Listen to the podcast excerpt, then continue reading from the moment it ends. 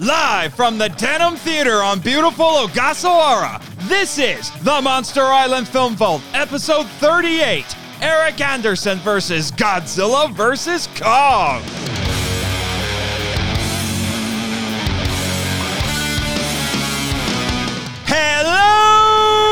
Kaiju lovers, and welcome to the Monster Island Film Vault, a podcast seeking entertainment and enlightenment through tokusatsu. I am your host, the conqueror of the conquest, Nate Marchand, and today I'm joined by a lifelong Godzilla fan and the founder of Nerd Chapel, my old college buddy, Eric Mr. Anderson. Hey, it's nice to be on this monster island. I'm not gonna get stepped on, am I? No, no, no, no. We took precautions. You're all right. We do have some of the kaiju here for the, all the festivities, but they're having their own little party and their own little screening of the movie, so you should be okay. All right. Well, that's good. I I really don't need to be stepped on tonight. Nobody does, let me tell you. we have to take a lot of precautions to make sure that we and all everyone else here on the island doesn't get stepped on. But out of curiosity, Eric, I gotta know, how did you get to the island today? Oh, it wasn't you today, Jimmy? Normally you're the one getting my guess here. Who is this Jimmy guy? You work with NASA? Oh, you're that old liaison with the Stargate program. Oh, yeah, no wonder you moved on from that. Really, Jimmy? You have connections with the Stargate program? You know a lot of people. Of course you do, Jimmy. Yeah, General Landry and General O'Neill, they don't talk about him. I can understand that. Yes. yes. Trust me, I have to work with him every day. Yes. So I was in the SGC, and we have this scientist named Dr. Lee who makes a lot of mistakes. And sometimes he has a tendency to use me as a guinea pig without asking me. I was told earlier today that he'd probably be playing around with the Asgard beaming technology from our new ship, General Hammond. Yeah. I found myself on an island looking at a giant something. It wasn't a squirrel. That's good because I don't think we have any squirrel kaiju at the moment. Yeah, something giant was there. I was like, I don't know where I am. Yeah, Dr. Lee messed up again. Unfortunately. But it's still great having you here, Eric. I've been wanting to get you here for a while because you and I actually bonded over Godzilla films and all of that back in the day. Yes, and, and Godzilla kind of sat with me through some tough times in life. Oh, yes, I've heard that story quite a bit. Although, it's funny, you were this unwitting guinea pig apparently in this teleportation technology. And trust me, I'm getting to it, Jimmy. We're a little bit leery of teleportation technology around here. Did you hear that it made me a pseudo sister clone? Wow, that's a really scary thought. Well, to make it even wackier, she's an anime style magical girl superheroine. And she's best friends with our friend Bex. Hmm, that explains a little bit. It does. Ask Bex about it sometime. It's a wild story. Almost as wild as the movie we're here to see right now. Are you pumped, man? I am pumped, yes. Although, as I was trying to say, unwitting subject for teleportation, and you somehow had a tux with you. Well, you realize, first of all, that I, I own a tux. I didn't have to rent this. Oh, and you oh, oh, realize that Oh. sometimes we have very important guests at the Stargate Command, and I'm missing a very important meeting right now. Oh, oh, oh, yeah, I get it, I get it, but come on. This is the premiere for Godzilla vs. Kong. You get to see the movie before everybody else. That's a plus. You're That's a plus. welcome. Just saying. And I'm sorry. I'm. I, I- we can't all be as cool as you, Eric, and just always have a tux on hand. I had to rent mine. I'm sorry. The board doesn't pay me enough that I can actually buy my own dang tuxedo. Mostly because stuff like this doesn't happen very often. Let alone do I get invited to. them. Hmm. Well, you'll just have to start saving little by little for your tuxedo. Apparently, I do. Oh, you have one too? Good for you. I'm glad you didn't have to rent that monkey suit that you're wearing right now. Yes, monkey suit. Ja- Jaguar has a nice tux too. Yes, apparently he's quite proud of it. Although getting that tux size when he's got all those weird singular points, modifications on himself, that was a chore, let me tell you. Well, he just grew into it. Indeed, he did, although I'm not sure he can do that anymore. but as you can see and hear, kaiju lovers, after redoing my podcast schedule five times, ah, we're coming to you from the special red carpet premiere, as we've already been saying, of Godzilla vs. Kong. Yes, the Kong Quest is finally at an end.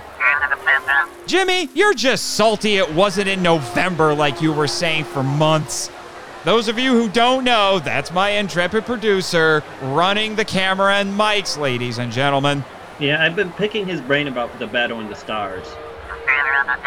Yeah, I know. Never get into a war in space with Asia.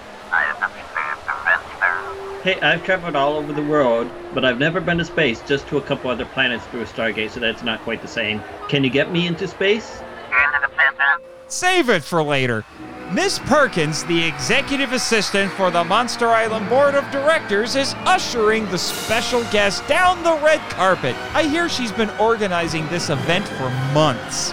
Hey, it's the British Samurai, James Conrad. Is that our money? I can't tell, but he looks good. And Dr. Amy Franklin, the inventor of the huge artificial heart that revolutionized kaiju medicine. And she's wearing a beautiful black lace dress. Hey, Nate, it's that wonderful couple, Rod and Bonnie Driscoll. Rod is the great grandson of Ann Darrow and Jack Driscoll, and Bonnie is the great granddaughter of Carl Denham. Those families have been friends for almost 90 years now. Can you imagine that? That is astonishing, Eric. And thanks to them and a generous donation from Denham University, the island was able to build this state of the art theater in the elder Denham's honor.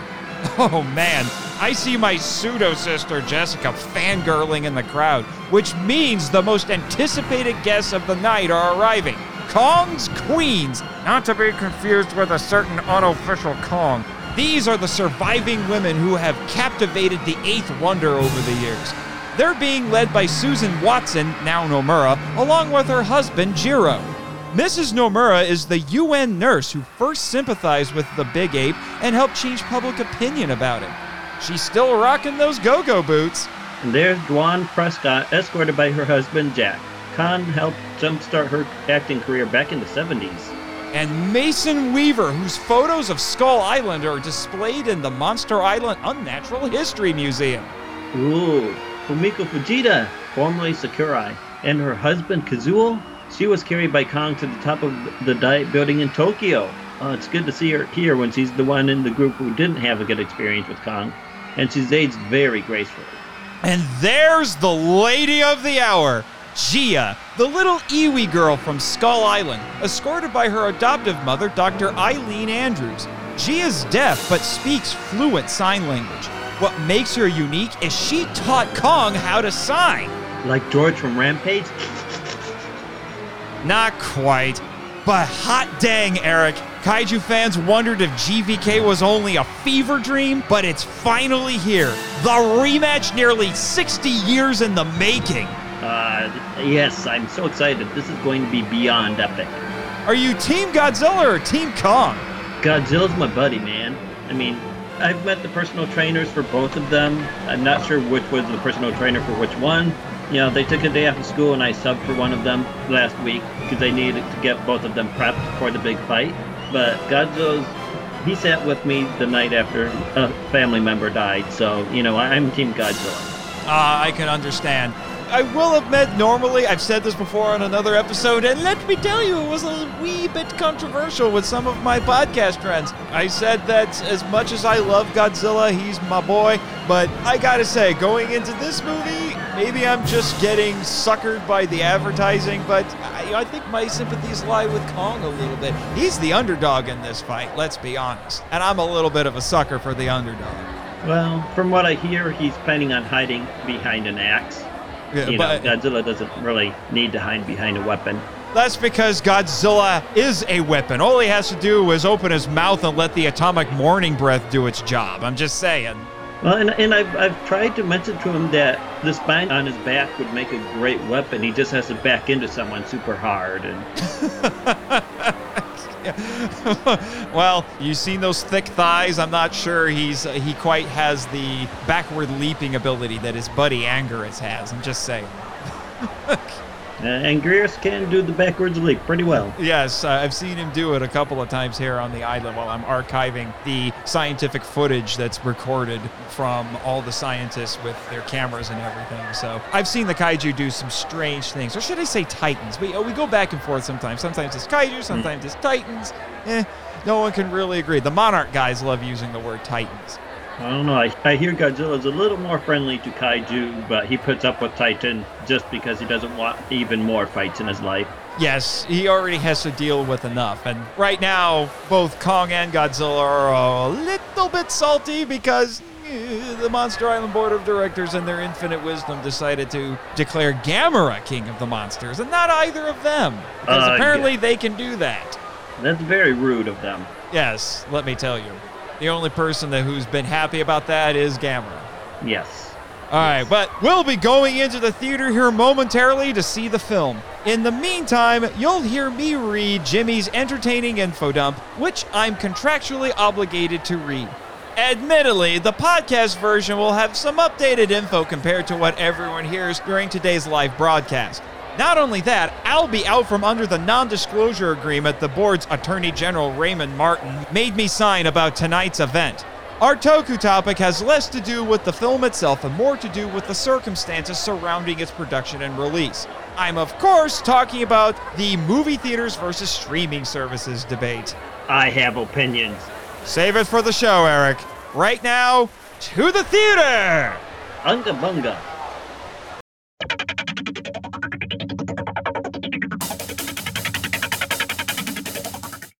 Kong is a homesick and protective gorilla like titan seeking a new home after Skull Island is ravaged by a perpetual storm.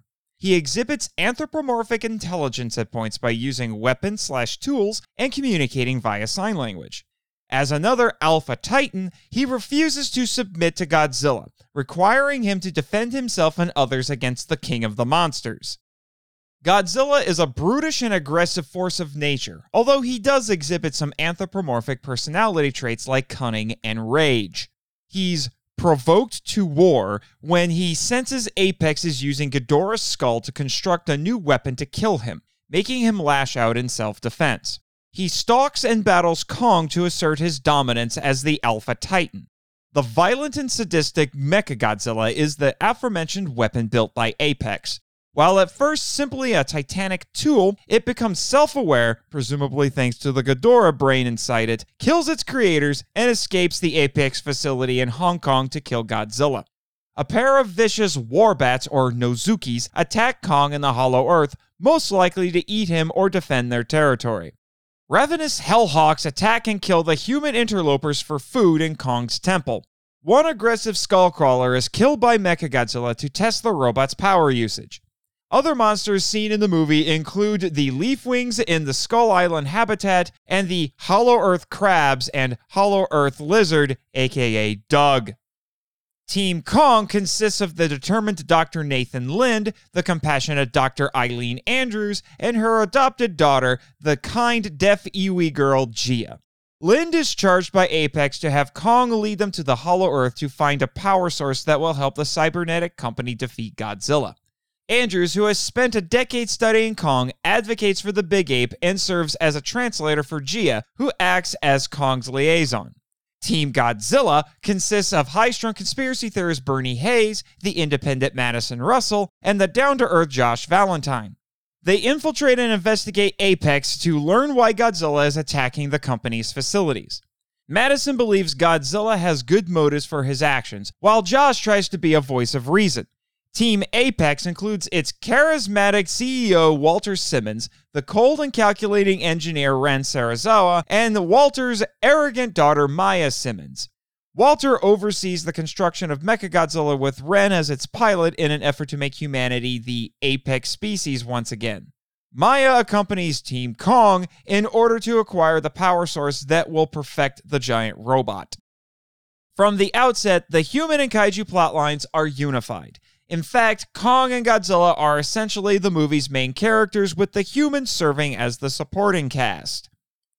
Godzilla is seen as the problem for most of the movie, but in the end, it becomes Mechagodzilla. Godzilla attacks an Apex facility in Pensacola, Florida to find Mechagodzilla's eye, but he is unable to destroy it. Team Kong attempts to transport the Eighth Wonder to Antarctica to enter the Hollow Earth, but Godzilla intercepts them. Godzilla nearly drowns Kong before being disoriented by depth charges. The remaining Navy vessels then play dead by shutting down their power, and Godzilla swims away. Team Kong and Maya follow Kong to a temple in the Hollow Earth where Maya samples an energy source and sends it to Apex, who synthesize it and activate Mechagodzilla in their Hong Kong facility. This attracts Godzilla to the city. Kong and his team ascend to the surface after Godzilla blasts his atomic breath all the way to the Hollow Earth. Kong battles Godzilla for two more rounds. He wins the second, but is left for dead by Godzilla after the third. Lind explodes a HEAV on Kong's chest to defibrillate him. Mechagodzilla gains self awareness, kills Walter Simmons, and attacks Godzilla. The problem is solved when Kong attacks Mechagodzilla and, with an assist from Godzilla, decapitates the rogue robot. Afterward, Kong then refuses to fight Godzilla, who leaves out of respect for the big ape. The script by Eric Pearson and Monsterverse regular Max Borenstein, with a story by Terry Rossio, Michael Dougherty, and Zach Shields, is simple in concept, let Godzilla and Kong fight, but has three subplots running concurrently until they come together in the movie's final moments. Various sources have estimated the movie's budget to be around 155 to 200 million dollars. Multiple special effects studios, including Industrial Light and Magic and Weta Digital, created the movie's top notch visuals. One key difference, though, was motion capture wasn't used, unlike in previous Monsterverse films. Because of this, Godzilla, Kong, and Mechagodzilla have less weight to their movements, but each hit they land still has impact. Regardless, all three of them are highly expressive and emotive, especially Kong. The lighting is among the best in a Hollywood blockbuster, particularly in the neon saturated nighttime battle in Hong Kong. Kong himself was redesigned slightly with a beard and a few gray hairs, while Mechagodzilla looks similar to the Bayformers esque design used in the 2018 Ready Player One movie. The CGI used for the other creatures, the vehicles, and the Hollow Earth are spellbinding. Despite some minor flaws, it's arguably the best these kaiju have ever looked on screen. This is a fun and relatively light-hearted movie with a moderate amount of gravitas since the threats posed by the Titans are taken seriously. With the fantastical Hollow Earth and the outrageous feats committed by the monsters, this is a science fantasy movie in the vein of Jules Verne and Edgar Rice Burroughs. The movie is experimental in the sense that it makes Godzilla and Kong the main characters, which is something that hasn't quite been done before to this extent. It's easily the most outlandish movie Kong has ever been in, what with him literally journeying to the center of the earth, which makes it experimental as a Kong film. Regardless, the movie reinforces the style of 1962's King Kong vs. Godzilla with the titular titans battling each other. It also reinforces the styles of several entries in the Millennium Godzilla series with its breakneck pacing, outlandish technology, and everyman protagonists, and the previous Monsterverse films by maintaining its continuity and themes while allowing director Adam Wingard to bring his trademark style to the movie as previous directors in the series have done. The movie was made as the culmination of the Monsterverse films, serving as its equivalent to Marvel's first Avengers movie. It was meant to be an entertaining action adventure that appealed to general audiences as well as kaiju fans. Interestingly, due to being released while theaters were slowly reopening amidst the COVID 19 pandemic, it served as a much needed escape for moviegoers. As of this broadcast, only its first week gross is available, but it is the biggest movie premiere since the start of the pandemic. It opened in 38 countries outside the US March 26, 2021, grossing $70 million in its first five days. It premiered in 2,409 US theaters, increasing to 3,064 by that Friday, and on HBO Max March 31st, grossing $48.5 million in its first extended weekend. It was projected to make $23 million compared to $68 million in the pre pandemic marketplace.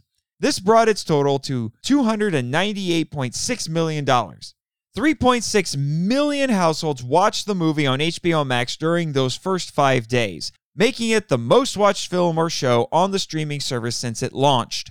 According to the Twitter user What's on HBO Max, this brought in an additional $52 million. The movie needs to make 330 million to break even. It currently has a 75% critic score and 92% audience score on Rotten Tomatoes and a 6.8 with 83,809 ratings on IMDb. While generally liked by kaiju fans, it has been a bit divisive. There are several forces at play. Civilization clashes with nature, as seen with Apex Cybernetics building Mechagodzilla as a way to put humanity above the Titans, which incurs the wrath of Godzilla. The company's veiled goals put them at odds with the more altruistic Team Kong, who want to protect Kong from Godzilla and help him find a new home. Truth and falsehood, as represented by Team Godzilla and Apex respectively, conflict as Madison and company investigate the secretive corporation. Godzilla's hate and Kong's pride bring them to blows as Godzilla tries to assert his dominance over Kong, who refuses to bow. This rivalry is said often to date back to ancient times. Ghidorah's mind reasserts itself within Mechagodzilla's matrix, defying and destroying the machine's creators who seek to exploit him. There are several themes to mind from this deceptively simple movie. Kong's hero's journey shows the importance of companionship, home, and heritage. The Eighth Wonder is unhappy without someone to connect with, and he finds a kindred spirit in Jia, who is the last of her people just as he is the last of his kind. With Skull Island destroyed, Kong finds a new place to call his own in the Hollow Earth. By discovering he comes from a long line of Kongs who live there, he gains a newfound purpose. However, he puts aside his pride by dropping his axe and refusing to fight Godzilla. Godzilla, on the other hand, lets go of his hatred for the defiant Kong after the big ape saves his life against Mechagodzilla. He twice spares Kong's life, presumably leaving him to rule the hollow earth while he rules the surface. The downfall of Apex shows the folly of humans trying to control forces greater than themselves. Bernie being right about Apex shows that even the craziest minds can see the truth when others don't. With my contractual obligations fulfilled, it's time to complete the conquest with some Toku Talk.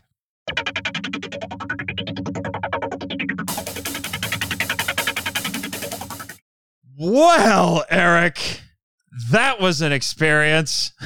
At least it was for me. what was it like for you? It was amazing.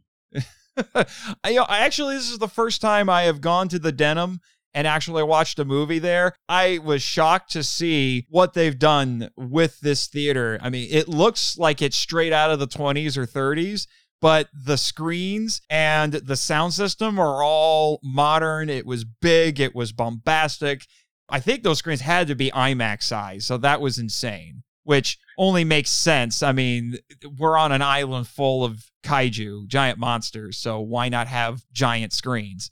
Well, and I mean, the columns and the architecture were just ridiculous. I can't imagine how many months it took to do all the detail painting on that. Oh, I'm sure. But that's why we had that generous donation from Denham University to make it all possible. The only downside is that you and I have to come back here and broadcast about it from the radio station while everyone else is having a good old time over at the after party, including the kaiju, I might add. You don't have cup holders here. I got my drink left over from the movie and there's no cup holder. Right, Jimmy, you get on that you know, we had Jet literally punch a window into existence here. So you've got that nice little panoramic view of the night sky and the ocean and everything. Thanks to Jet. Yes, be proud of yourself. Can you punch cup holders into existence? Actually, it's a good point. That might not be a good idea. You might break the table, and this is an expensive table. Yeah, that might be better to have a craftsman do something like that. Yes. Yeah. Yeah. Like I said, you get on that, Jimmy. So, out of curiosity, going into this movie, I mean, you've been well aware about all the hype and everything going into this. This might be the biggest kaiju release of our lifetimes. you know, the hype was real, my friend. But what were your your expectations going into this and how do you feel coming out of the theater? I was going in expecting some big brawls, which we got. Yes. I mean, it's in the Uh, title. yes, yes. Hoping to find out more about the Hollow Earth, and we did. Yes. Did you know we actually have one of the passages into the Hollow Earth is here on the island? Yes, I hear that you have a tendency to fall down into them and, and not come out for a few months. Who is starting these horrible rumors because they are patently untrue? Mm-hmm. Sure. Although our friend Dallas may have fallen into one of them because he did wander around the island for a little while. Yeah, maybe he went down to evangelize down there. Evangelize who? Doug the lizard? the lizard was Don't eating you the care crabs. about Doug the Lizard? Yeah, Nathan? yeah. Uh, we're well aware of Doug the Lizard. So now they're actually sending a team down there shortly, I think within the next week or so, to see if they can find Doug and bring him to the island because they think he's going to be a nice little attraction here. Attraction. What is this? Jurassic Park, like ten times bigger? Yes. Where have you been? I didn't know they let people on the island. You know, I thought it was supposed to protect people, not put them in the danger of being stepped on and whacked with giant tails. we have plenty of security. We know about our competition, Jurassic Park, and their poor history with safety, and we made sure that none of that happens here. Trust me, we took precautions. But anyway, so yes, we saw more of the Hollow Earth. What else were you hoping to see? I was hoping we'd get some intervention by one or two other kaiju in the fight to make things a bit interesting. Mm-hmm. And one thing we kind of knew was happening did kind of bring a bit of that, but it wasn't so much during the fight, it was more after the fight. Yes, the kaiju you are referring to is, of course, Mecha Godzilla, the worst kept secret of all time. Yeah, th- they really could have kept it a better secret, or should have. Well, that's partly due to the fact that this movie got delayed, like I said, about five times, but everything else associated with the movie did not get postponed because it was supposed to be out this time last year. So they had already made deals with toy manufacturers. They were still operating under the idea that the movie would have been out by, like I said, by this point last year. And unfortunately, the Mecha Godzilla toy got leaked. Did you leak it? I can neither confirm nor deny that I may have leaked the Playmates Mecha Godzilla toy. Jaguar, you need to do a better job keeping him reined in. Just saying. Jimmy just said that that's what he should have done. Oh, shut up, Jet. Ugh. Stop agreeing with Jimmy so much. You're like two pegs down, okay? Jimmy's my sidekick and you're Jimmy's sidekick, okay? You're the sidekick to the sidekick. You know, have fun with that. But yes, Mecha Godzilla. So, did you get what you were expecting with Mecha Godzilla? Yeah, I expected it to take both of them to take him down, and it did take both of them to take him down. Although they did it in a different way than I might have thought. See, maybe we should, since we're on that subject, let's just get into that because Sure. I know that Yeah. there were people who were wondering because there's been a lot of theorizing online about what was going to happen with that. And a lot of people Yeah. thought that the fight between Godzilla and Kong was going to turn into a tie and then it was going to be them teaming up against Mechagodzilla. hmm And I would argue it's not quite a team up. It really doesn't strike me as a team up. It struck me more as Godzilla goes to pick a fight with Mechagodzilla. Mechagodzilla kicks his keister. Kong runs in there. He picks a fight with Mechagodzilla. Godzilla Godzilla tries to help a little bit, but gets smacked around.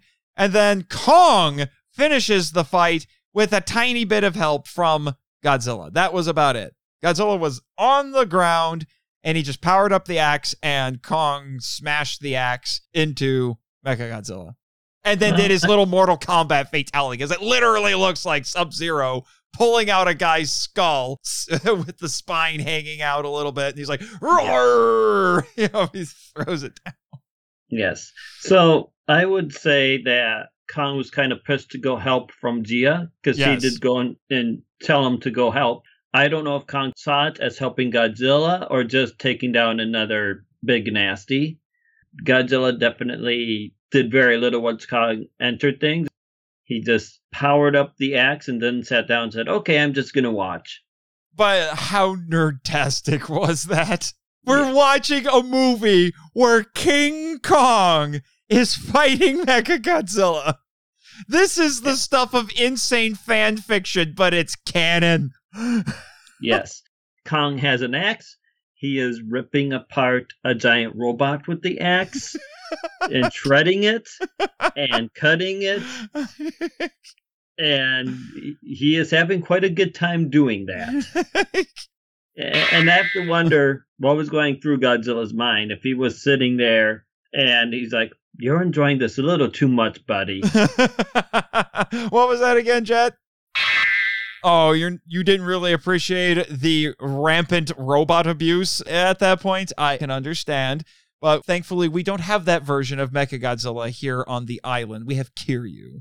That's an interesting case, although this Mechagodzilla and Kiryu are pretty similar, except in the case of Kiryu, he has to get weekly visits from Reverend Mafune, the chaplain here on the island, because the poor thing suffers from a lot of depression. But when you're a, a robot with a cloned Godzilla brain stuffed into a mechanical shell, you probably have issues. Yeah which we got a little bit of that here today. I've actually heard some people say that this Mecha Godzilla is also kind of Mecha King Ghidorah. Yeah, I would say that there was some reason to say that because they were using one of Ghidorah's brains. Now, the one thing that seemed, if you want to go into that aspect, the one thing that seemed a bit foggy to me was is this the head found by the terrorist in King of Monsters? And if it was, how did this guy get his hands on it? That is a very excellent question. And it is actually one of my issues with the film because I really do think that should have been more clearly explained. It really yes. should have. I had to put two and two together. I'm just assuming that that is the severed head that Alan Jonah bought during the post credit mm-hmm. scene. Yeah, that, that's what I'm assuming because it looked like there were no heads left over in Boston after they fought in Boston, but it's possible that was just out of view as well. Possibly, but I think the idea is that it's supposed to be that. And I really think there are a few script issues with this thing, and one of them was they should have made that clear.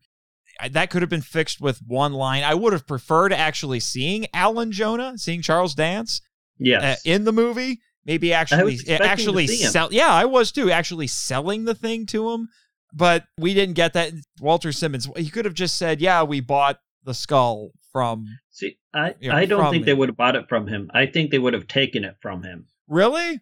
Because they establish in king of the monsters that he sells this sort of stuff because there's a black market for it. Hmm. So I was just assuming that they got it from him. Yeah, I just because you know, I mean, you know that like you know those eco terrorists. You know, if money uh, money trumps a lot of things, and uh, I'm sure Alan Jonah would have appreciated a large sum of money. As would anyone. Yes, but you know what makes it kind of funny if you really stop and think about it. Did you know that that Ghidorah head was nicknamed Kevin? Who nicknamed it Kevin? The director, Michael Dougherty. He was actually asked on Twitter, "Did you give the Ghidorah oh. heads names when you were working on the movie?" And he said, "Yes, Ichi, Ni, and San, aka Kevin." And then the fans all latched onto that, and there were Kevin memes and everything. And the Kevin head is the one that is really curious and is a little bit goofy. And he he's like, "What you Should he start those, sniffing? I just never saw anyone put Kevin with. That. Oh, okay, that's interesting because that was the head that Godzilla bit off that was the head yep. that got found by Jonah and then sold to Apex and then turned into Mecha Godzilla. So I have been saying you could arguably call this movie Godzilla vs. Kong The Revenge of Kevin.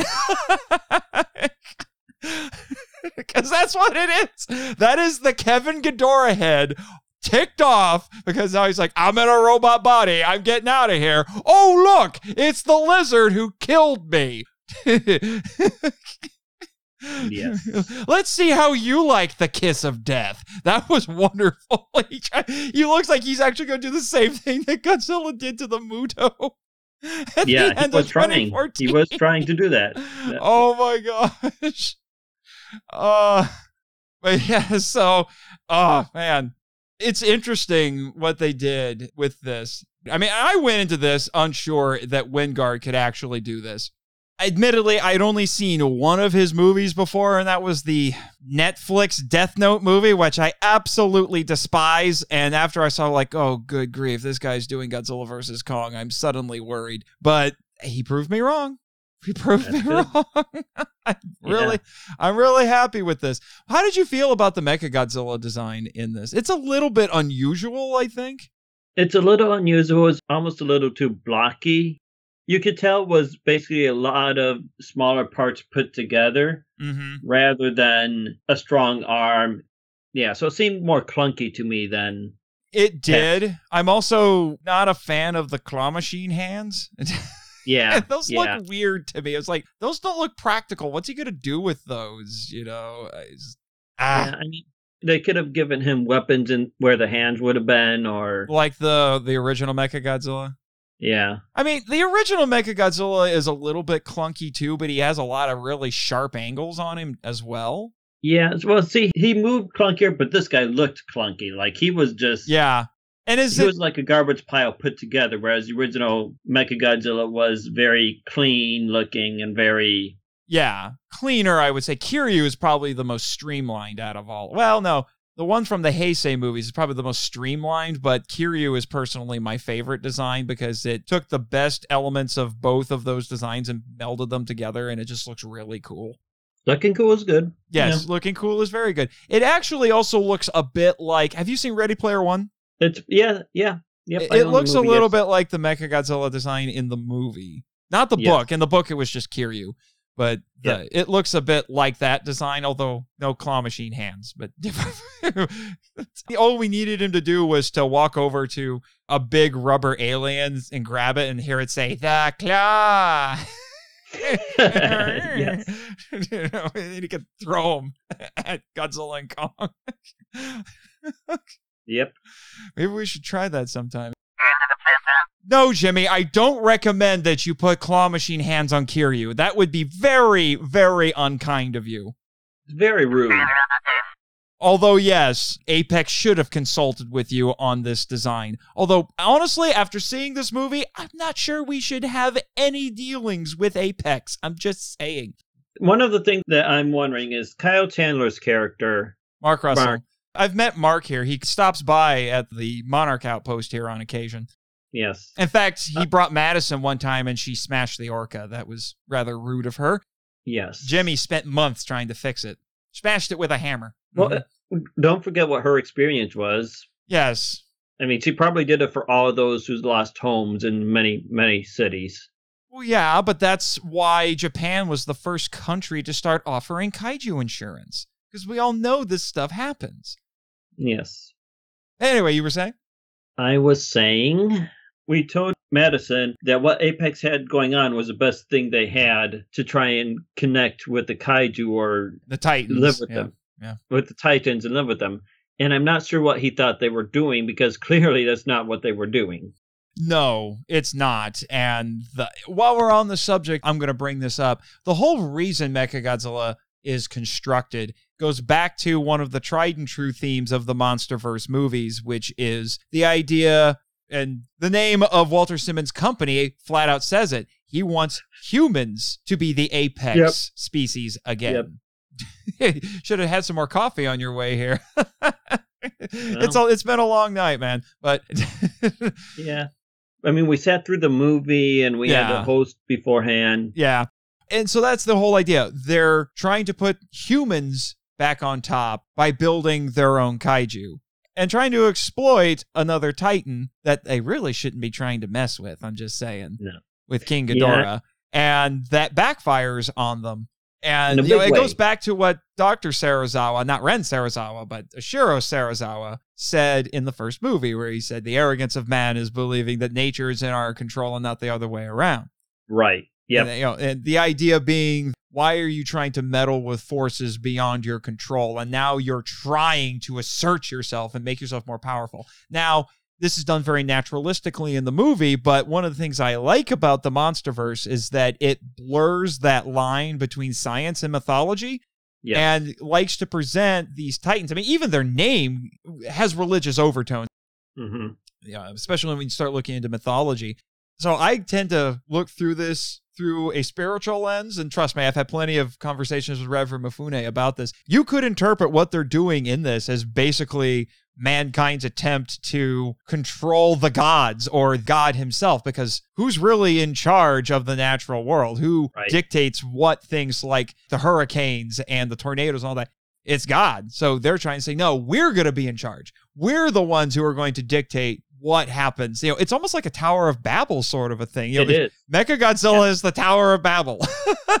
Let that sink Godzilla in for you, Tower of Babel, folks. and it doesn't work very well. No, just At like the Tower the of original- Babel doesn't work out. At least with the original Tower of Babel, you know, we got a bunch of really cool languages and different cultures. With this, we just got another section of Hong Kong just obliterated. Oh yeah, and they had barely recovered from that whole Pacific Rim incident. I'm just saying. Yeah, yeah. So yes, I've been seeing some chatter online already online about the movie, and I think people are underestimating this. Like I feel like they've underestimated a lot of the other, uh, basically all the other MonsterVerse films. Again, like I said, it's the tried and true theme of the series, but it's still an interesting one. I would also say, since we're on the subject of themes, and we're going to be all over the place with our discussion of this, is family. And family has also always been a big thing in the MonsterVerse films. In the first movie, it was about a young man trying to get back to his family and having to Yep. deal with his dad and his dad losing his wife. Then Skull Island, to a certain extent, is still about family because Kong is the last of his kind and his family died. And now Mhm. he protects the Iwi as kind of his new family.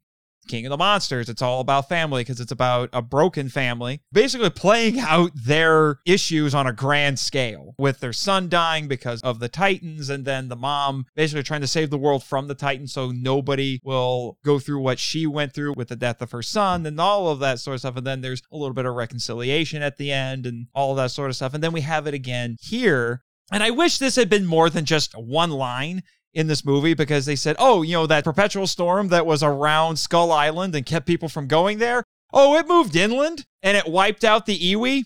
That's all we get. We get one line of dialogue that says, oh, yeah, that's happened in the last 50 years. See, I did not even hear the part of the storm. I just heard something about the Iwi being wiped out, and that kind of upset me. I'm like, wait, th- they just killed the Iwi like that? Like, Apparently they did. And Kong was only able to save little Jia. So it had to have happened recently because mm. Jia is only, I think, about eight years old. yeah. And Kong was only able to save her, and Dr. Andrews adopted her, and I guess that's when she learned sign language and then bonded with Kong because he saved her. So again, you have that theme of family, and even though I don't think you want to talk about surreal, it's not every day I get to watch a kaiju movie, let alone any movie or any media period that actually has a character that shares my name.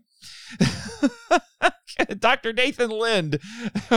it was a little weird when you got to the end and you had the POV shot where Dr. Andrews is asking, Nathan, are you all right? You were there. I was talking back to the screen in the theater saying, like, yeah, I'm okay. I'm right here. no, he needs help. He needs help. Don't agree with him. Uh, all right. But still, the, and I don't think they had a thing going on, but I was getting a little bit of a vibe that Dr. Lind had become something of a father figure for Jia, if only to serve the story of this film. Am I crazy or were you getting the same vibe? So I think there was some sort of understanding between them. Mm-hmm. Maybe not a father daughter type of understanding, but maybe an understanding of we want at least some of the same things out of this. Mm-hmm. He did step up when Apex basically betrayed the three of them. Yeah, And which I think all was of us saw coming. He definitely stepped up. Although I have to wonder how did he learn how to fly the HEAV and how did he understand how to recharge it to do that blast for Kong? Uh, That was a little- I didn't think about that actually. Because He, didn't have to fly it very far though. No, but still, I mean, he flew it like he had flown it before, but yet they gave no sense that he had even been in one before. Yeah, because Apex had invented the dang thing. I don't know. Yeah. I don't know. I've heard that there were some things that got cut out of this movie. And I do think it could have stood to be maybe five or 10 minutes longer. We'll get into that Yeah. a little bit later. Yep. Since we're on the subject, let's talk about little Jia, the lady of the hour here Yes. on the island. Oh, she is wonderful. That little girl, she is wonderful. She, in the movie, she's played by Kaylee Hottle, who is actually deaf and comes from an all deaf family. And this is her first Wow. movie. Wow. Yeah. For what I read on IMDb, she had done some work in commercials, I think, before this, but this is her first movie. Wow. And Alexander Skarsgård, who played Dr. Lind, actually learned sign language to talk with her on set. Mm. And what I love about this is that it is using that tried and true Kong trope of him connecting with a woman. Yes. And Yes. they're even going with the route of, as has been done with a lot of the newer Kong films, where the object of his affection, we'll call her that, actually sympathizes with him, unlike the original Ann Darrow, who spends the whole movie screaming. I'm sure her grandkid has to hear about that all the time. Yep. How she Man, screamed. must, must be annoying. Oh, I'm sure it is. But all of that to say, this one was interesting. And I don't know if you're familiar with this, but Eric, did you know that there was an unmade sequel to the original 1962 King Kong versus Godzilla? I've heard some echoes about it. Okay, it was called Continuation King Kong versus Godzilla because you have to understand that was a massive hit, and to this day, it is the most attended and adjusted for inflation, highest grossing Godzilla film of all time. Yeah. It sold 12 million tickets in Japan when it was released. That's a lot of tickets. Yes, it is. Are you going to go count them to make sure it was 12 million? No, what do you think this is? An American election? There's no recounts. What do you think? there are no recounts around here. But all of that to say, they did try to make a sequel. It only got as far as a story treatment, and I won't go into all of it. I have a little episode about it with John LeMay, episode three. But one of the story elements in this, and I really wondered if somebody learned about this when they were working on the movie.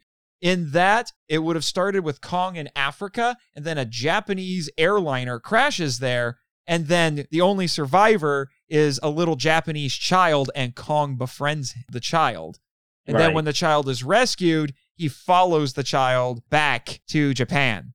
And that definitely seems to be echoed in this because both are instances of Kong connecting with the young female child in a bad situation. So they had to have learned about that. It'd be a really ginormous coincidence if they had not. Yeah. And this is certainly not a, I guess, for lack of a better way to put it, this is not a romantic thing. It's not even like in Kong 05 where it's a friendship. Right. It's, I wouldn't even necessarily say it's like a father daughter thing, but Kong definitely is very protective. of yes, her. protective, kind of like she's his ward. Almost. Or maybe like a giant big brother, I guess. Yeah. Maybe. I'm not quite sure how to describe it other than it's a very protective sort of relationship. Yes.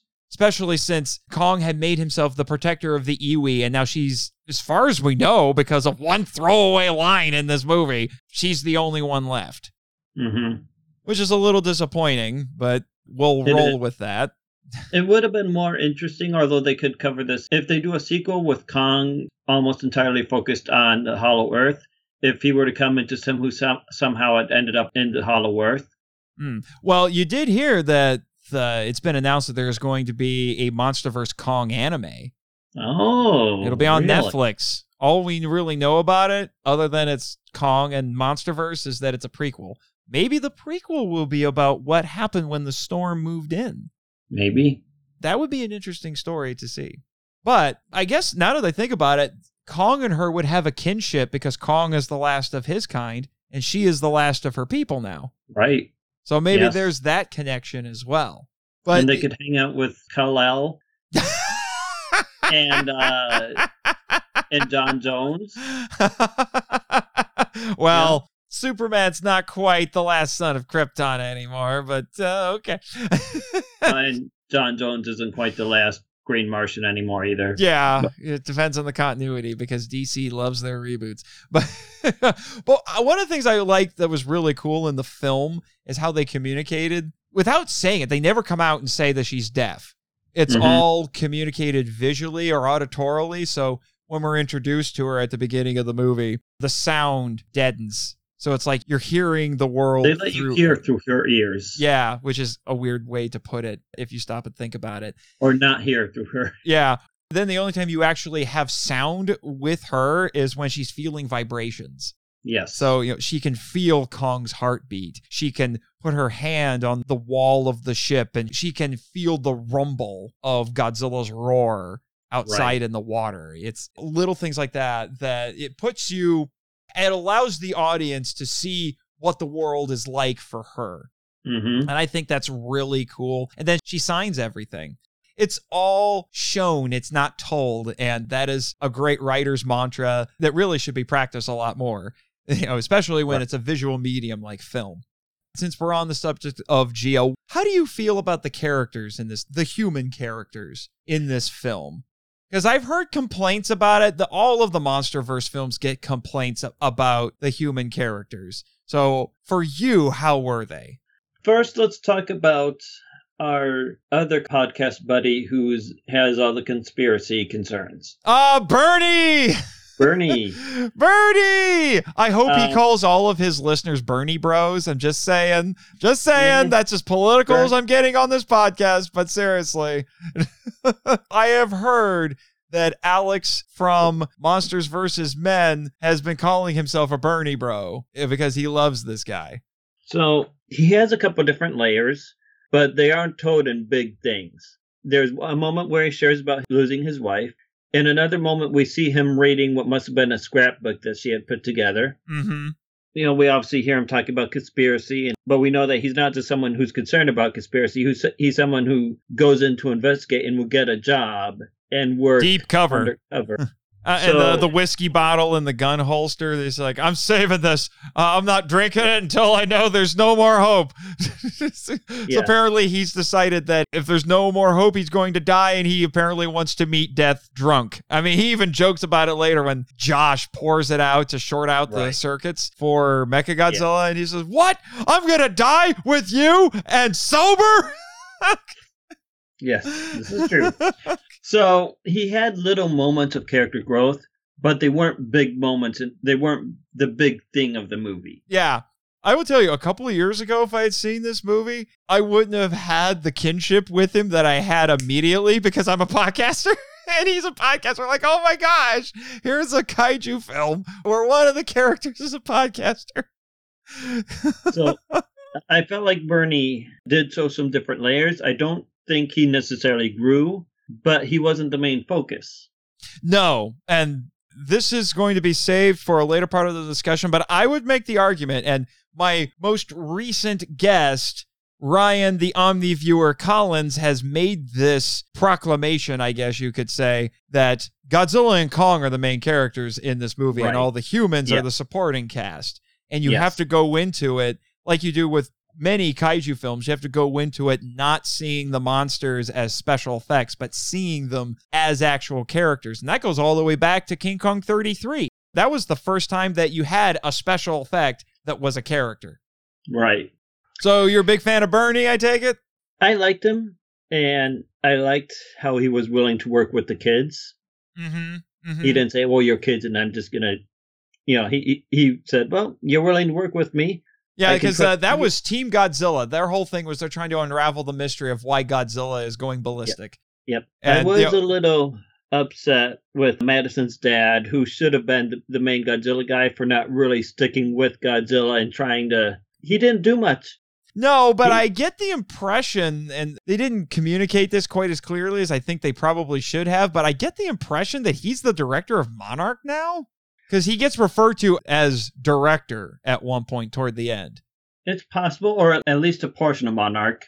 So in some way, he's a big part of their operation. Yeah, so he's just really busy at this point Right. and doesn't want his daughter chasing crazy ideas just because she's sympathetic to Godzilla.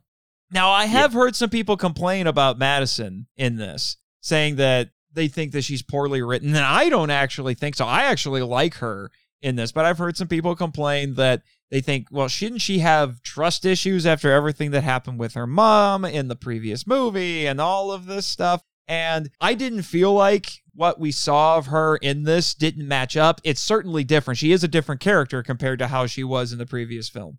But this still felt like the same character. It was the same person. It's just instead of going in the direction of I'm not going to trust anyone, you went in the direction of I need to take care of myself and I need to have my own initiative instead of being dependent on someone. Yeah.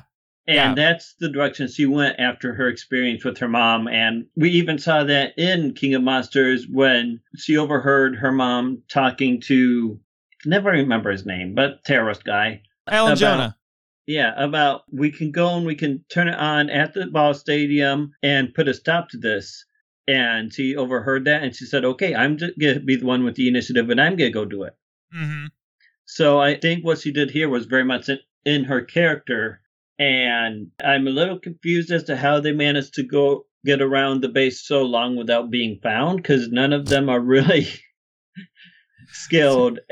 Ninjas, they are not, but No, they're not ninjas. And apparently why- uh, Apex employs out of work stormtroopers. Yeah. maybe if they hit in a shipment and Apex never checked the shipments before they were sent out. No, they didn't.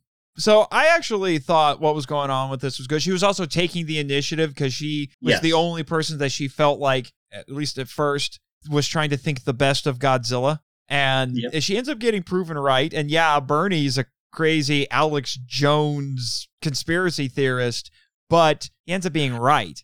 And a lot of his theories, at least related to the Titans, are based in stuff that he is doing with his own investigations, looking into Right. Apex. Now, Yes. I've also heard some people say that they thought that Bernie could have been combined with her friend Josh. And I don't see how that would have worked because, yeah, No. Bernie and Josh are kind of comical characters, but Yep. Josh is supposed to be a voice of reason in Yes, this. He's he trying is. to say, Madison, you're nuts. And Bernie, you're even nuttier. Yep. So he's supposed to counterbalance Bernie in a way where he's trying to say, like, Bernie, you're crazy. And he's saying, like, well, you drink tap water. you're not crazy enough. Yeah. Well, and you know, I appreciate that instead of giving us, hey, here here's a teenage kid that works with computers, we're just going to assume that he can break into anything when it comes to computers. And he said, look, I'm used to just getting into school computers. I can't actually break into a. All I do is pirate movies on the internet. Yeah, yeah. He, they're willing to have a character who has some tech skills, but is willing willing to recognize, oh, I'm not a hacker. Yeah, I just some guy who gets pirated stuff. Yeah. I'm not a hacker. Yeah. But he was also smart enough to realize, oh, liquid machines don't work.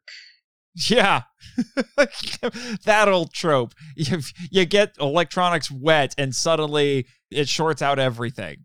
hmm Okay. But it was nice foreshadowing they did with the bottle of whiskey and things like that. So that was Team Godzilla. Because what ends up happening is you kind of have three parallel plots going on, three groups of characters with coinciding but also conflicting goals. So you have Right. Madison, Yeah. Josh, and Bernie as Team Godzilla trying to unravel the mystery of why is Godzilla suddenly going ballistic? Because he's never done this before.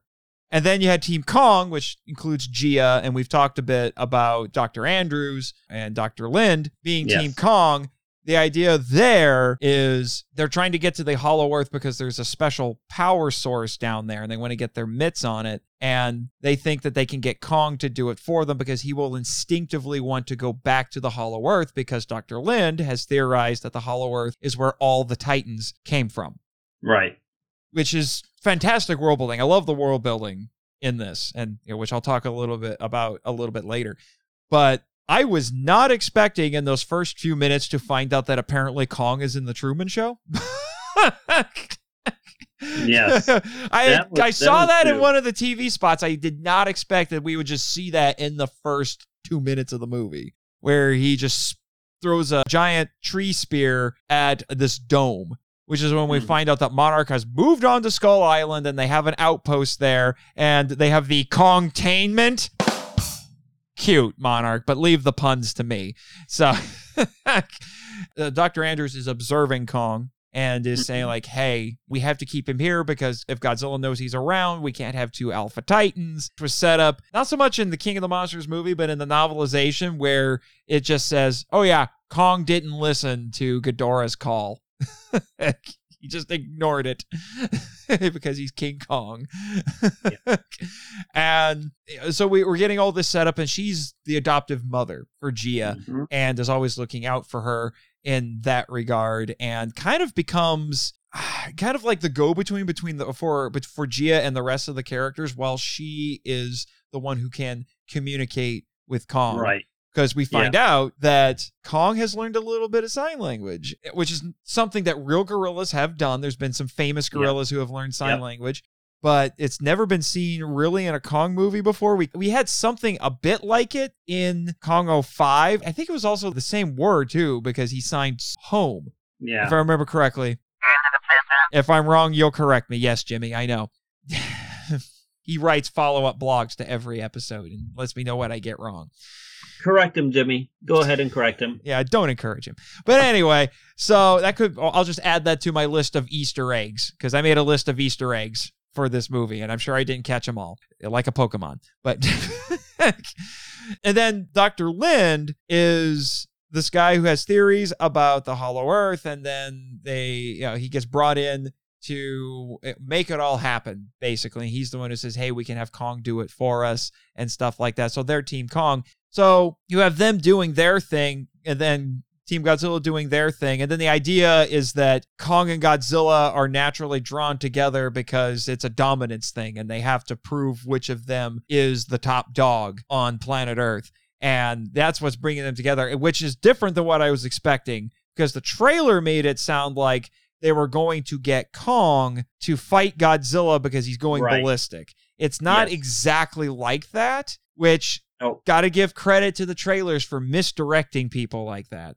although Yeah. it would have been a little bit more like the 1962 film except in that case it, they were doing it for publicity and marquee value because the original movie is a satire of Yeah. commercialism which Uh, I will admit, the crazy hype and hoopla in promoting this movie being ironic because that is exactly what the original movie was satirizing. That it, irony is not lost on me. Just throwing it that out not. there. So what I'm wondering is if the rivalry between Kong and Godzilla kind of started when Kong. I feel like Kong's people were pushed out of Hollow Earth. I mean, even when we found that throne room or whatever it was, there was very clear evidence that there had been a fight in there. Yeah. So let's talk about the yeah. Since you're to bringing it up, let's talk about the world building here a little bit. Just like with King of the Monsters, they imply a lot, but they don't explain everything. And I actually like Right. the fact that they don't explain everything to you because you don't necessarily have to explain everything. Just let stuff exist. And if you get an opportunity later to explain it in more detail, take that opportunity. But I was asking myself a lot of questions when we got to the Hollow Earth. I was like, what is this place? And to be honest, one of the things that I absolutely adore about this movie is that when we get to the point where they're going to the Hollow Earth, it goes full tilt, old school pulp sci-fi, Jules Verne and Edgar Rice Burroughs logic. Yes, And I does. adore it for doing that because that sort of pulp sci-fi tradition was definitely part of what influenced the creation of Kong. Trust me, I did the research. and the fact that we're now actually seeing wild stuff like that in a King Kong movie, because let's be honest, King Kong steals the show in this movie. I loved it. There has not been a Kong movie that's been this wild no, and it didn't th- and it didn't throw me off that this sort of pulp sci-fi was showing up in this. I loved it.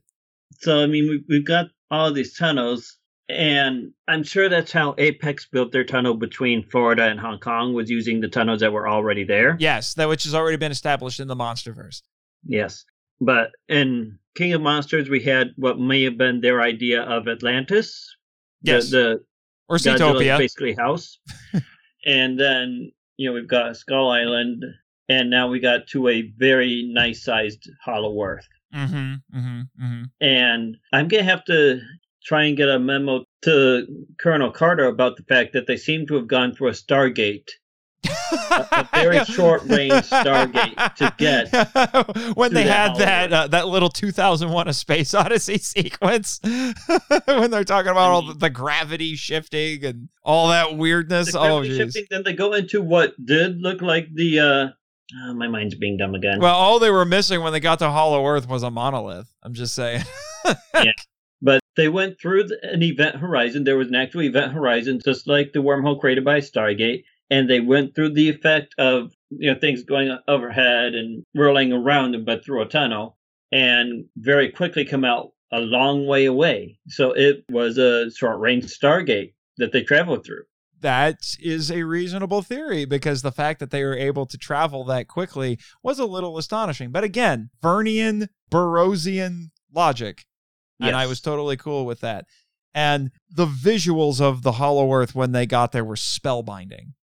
Absolutely spellbinding. Yes. Yeah, it was it was so cool to see that and with the floating mountains and the rocks that were like it was like an asteroid belt that were there and Right. Kong could figured out how to navigate these gravity wells and use you know to move around and it, it was it's a dangerous place obviously we don't have dinosaurs there like you would see in a Jules Verne novel but No, we just Uh, have flying cobras. yeah which are actually Flying called which are actually that were- called war bats War bats? war bats which makes no sense to me because yeah they look more like cobras to me than bats Yes. They, they're, like, they're flying cobras that wanted to encase Kong and apparently he took his life. Well, I think they were trying to smother him, which I actually thought was a clever idea for a predator. Coil around him and then smother the prey with the hood. Yeah. But no, that poor Warbat learned to regret it. Oh, we were Yes, talking about. Mortal Kombat fatalities with poor Mechagodzilla. We got it first with this Warbat. God, Yes. he, he ripped the thing's head off, and I heard someone joke uh, when we came out of the theater. Someone was saying it's like uh, that that infamous performance that Oz, uh, Ozzy Osbourne did on stage, where he bit off the head of a bat. Well, I mean, Kong did eat some of the internals of it, yeah, which was a bit gross, but there's a member of the Green Lantern Corps that comes from a race, and then this is very, very odd and strange, but he comes from a race where if you defeat an honorable foe, you eat them. I guess the idea is that you are absorbing their strength or something like that when you consume them. Yeah, it, but only if they're honorable in that race. Now, this, I mean, obviously Kong needed a snack because he'd been traveling.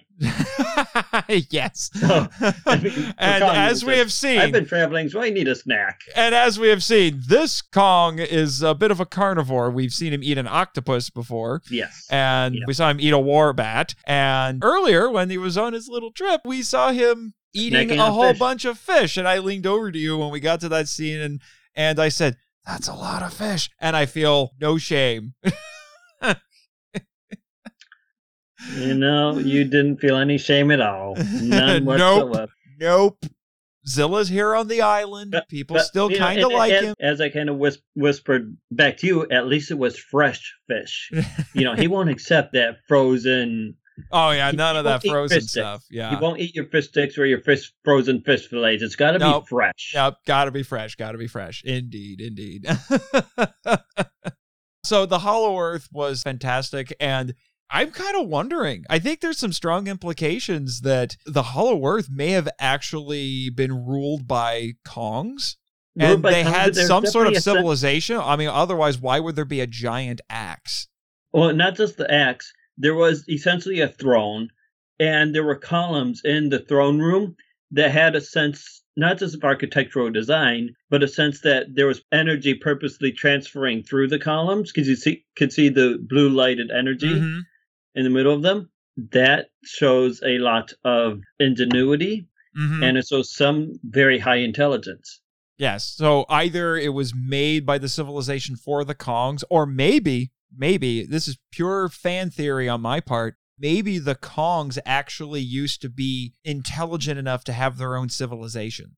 Well, and I was almost looking at like I wonder if for the Kongs that the Earth was originally like their spaceship. Maybe. That would be a little insane, but maybe. Yeah, it, it's an insane, weird idea. Yeah. But you know what? That's a part that I kind of hope they never truly explain because I would rather have the ambiguity of it to kind of to keep theorizing mystery. about it. The mystery because I think if you if you explain that it takes a little bit away. But Yeah. I will tell you when we got to that part when you have Kong holding the axe and he sits in that throne room, you know what came to my mind? King Kong the Barbarian. Kong, what is best in life? To crush your enemies and see them driven before you, and to hear the lamentations of the lizards.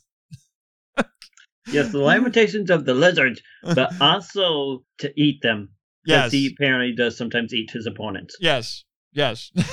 So I'm just like, oh my gosh, Kong is the freaky Conan the Barbarian, continuing the old school pulp magazine connections. yes, Oh my gosh.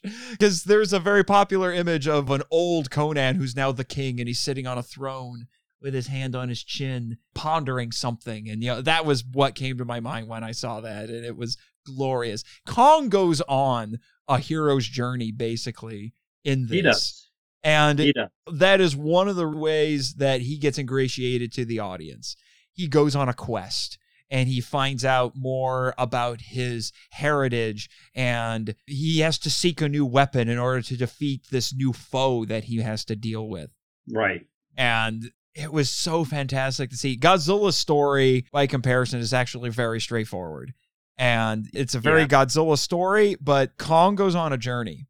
Kong goes on a journey, and Godzilla is just angry about what Apex is doing and trying to deal with that. yeah, upsetting the order.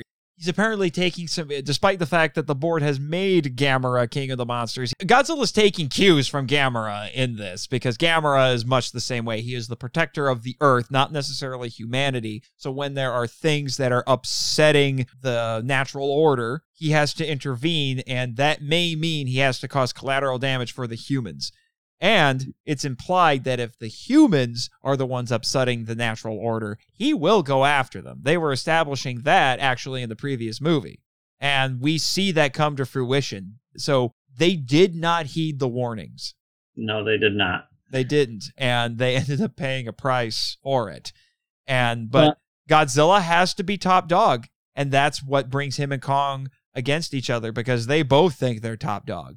Well, that and during the title sequence, as they're showing the credit sequence at the beginning of the movie, they show a little bit of Ghidorah and crossing that out, like, okay, this is finished. And then they show some other things of Godzilla versus this, this is finished. Godzilla versus this, this is finished. And I didn't clearly see what all of them were. I didn't quite catch from- it either. I wonder if the implication is that he killed all the other Titans. Or at least the ones that were against him and were in some way causing severe trouble. Yeah. Now I don't think Rodan or Mothra were on there. So they should theoretically still be around and be fine. Right. Well, Mothra's in an egg, but yes. Somewhere. Hopefully. somewhere. But since we're on the subject of uh, someone else trying to be top dog, that was the third set of characters I was going to bring up, which is our Right. Apex characters. Yes. In this case, it's Walter Simmons, who's the CEO, and Ren Serizawa. All right. I'm going to be honest with you, Eric. This is where I, I start having some big gripes with the movie because I feel like, particularly Ren Serizawa, did not get the development that he deserved.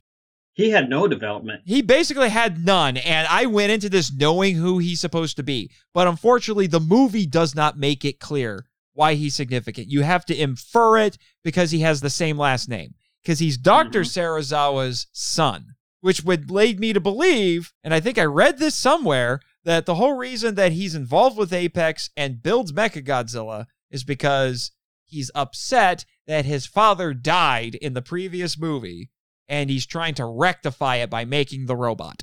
He- We he get none of that in this movie. Yeah, they don't explain any of that.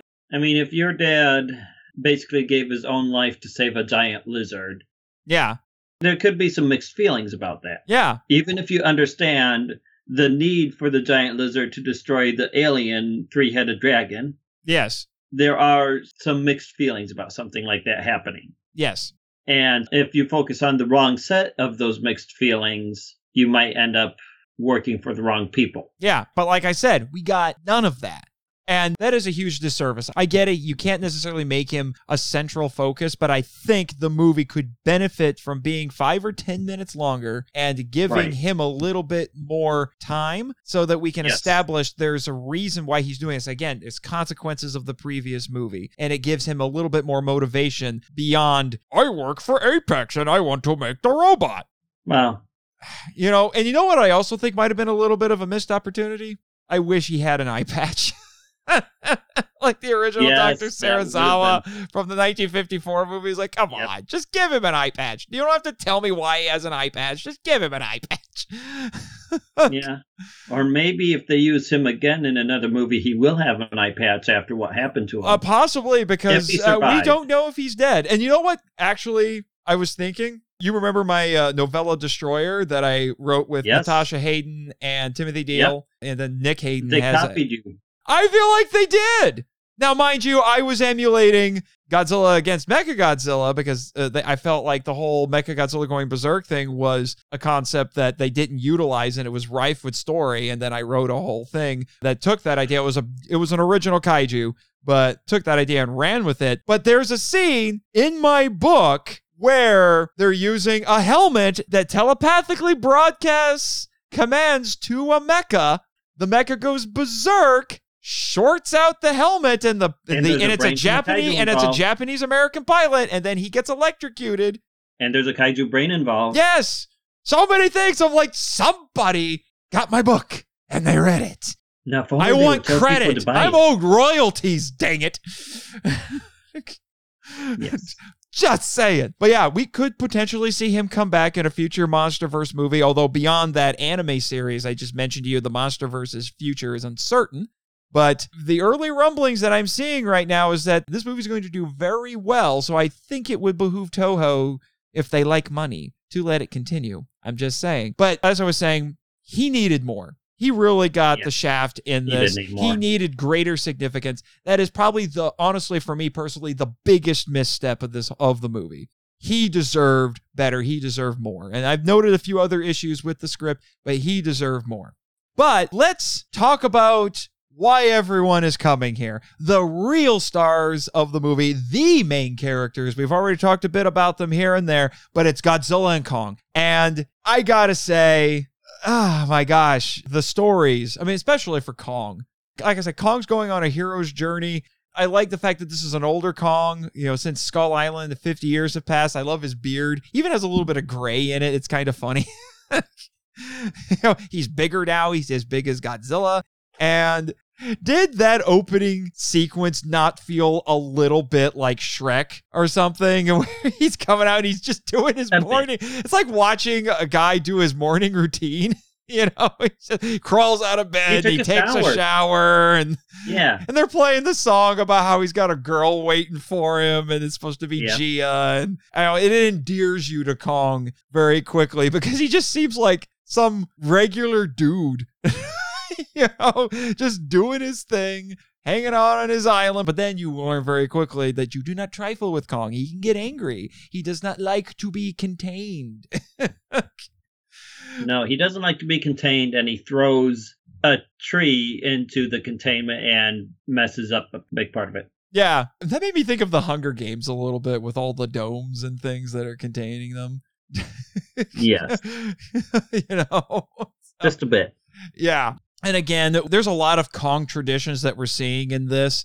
Obviously, I've mentioned before connecting with a woman, then being taken from his island and exploited. Which I love the fact that they never explain how they got him on the dang boat. They're just like, we have the boat, we sedated him, we're moving on. You know, so it's it's like the 1933 film where they just say, We're gonna build a raft to put him on the raft, and we got him to New York. And then it just skips to New York. And you know, that's all you see. And you know what? Yeah, I don't need to know all the details. It's okay. you know, I will just go along with it. I mean, Yeah. we've already escalated things pretty quickly with this. We've gone from the very grounded Godzilla 2014 to Jules Vernian journey to the center of the earth, ancient civilizations, all that. you know? Yeah, and, and I no- noticed they had a little bit of a callback to Kong versus Godzilla when they flew Kong. Yes, uh, that's one of the many Easter eggs that I have. Yeah, uh, that I have. I'll uh, I'll bring that list up a little bit later. But Kong is just astonishing in this. You sympathize with him very quickly. That's a very old tradition, being able to you know sympathize with him. Even the original 1933 film, where he's meant to be the antagonist, you still sympathize with him when you get to the point where he's on top of the Empire State Building, he's getting shot, and then he Right. falls to his death. So the fact that they're making Kong even more sympathetic in this, basically billing him as the hero. Yeah, And you know, it makes total sense. He's, uh, you know, he's because he's an ape. It's easier for us as humans to sympathize with him compared to a reptile like Godzilla. Well, I mean, if someone was building a, a robotic version of me to fight me, I think I'd be pretty upset. So I can kind of see. Yeah, definitely. I can I can sympathize with Godzilla a bit. Yeah, I, I can understand that. Robot doubles are not fun. no, there wasn't as good a life model decoy as Nick Fury has. No, let's be honest. Certainly wasn't not. as good of a LMD. No, Mechagodzilla is not the best LMD in this. Not, not no. this Mechagodzilla anyway. Although people theorized that he would do something like that, but obviously he didn't. right.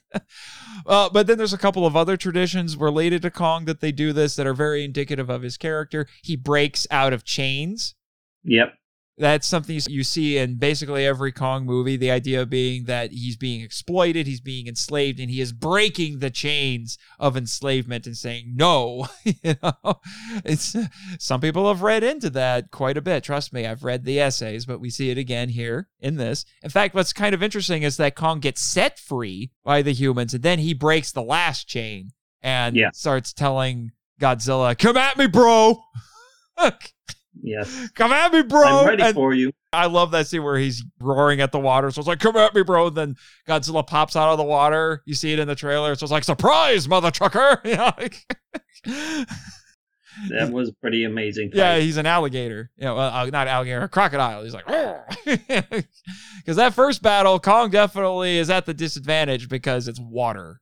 Yeah, Kong does not do well in water, and Godzilla lives in the water. Obviously. And you know, even going to the Hollow Earth, that's another kind of Kong tradition because most Kong stories are about journeying into a heart of darkness. That's why that book, Heart of Darkness, is in its own way very influential on Kong. The idea of journeying to this savage world and being confronted with that savagery.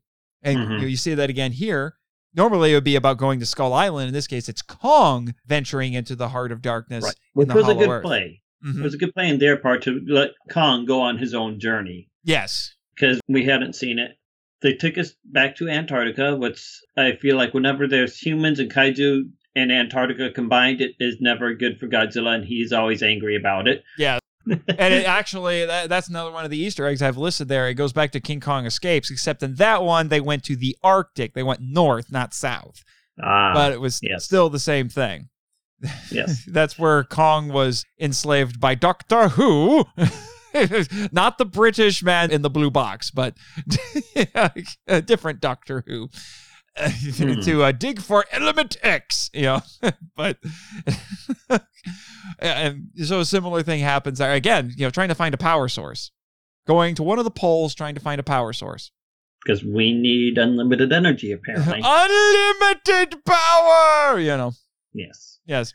And then Godzilla in this, this is the first time we've had a truly destructive Godzilla in the MonsterVerse, which threw a lot of people off. And I think rightfully so. And that was the whole idea. Why is Godzilla doing this?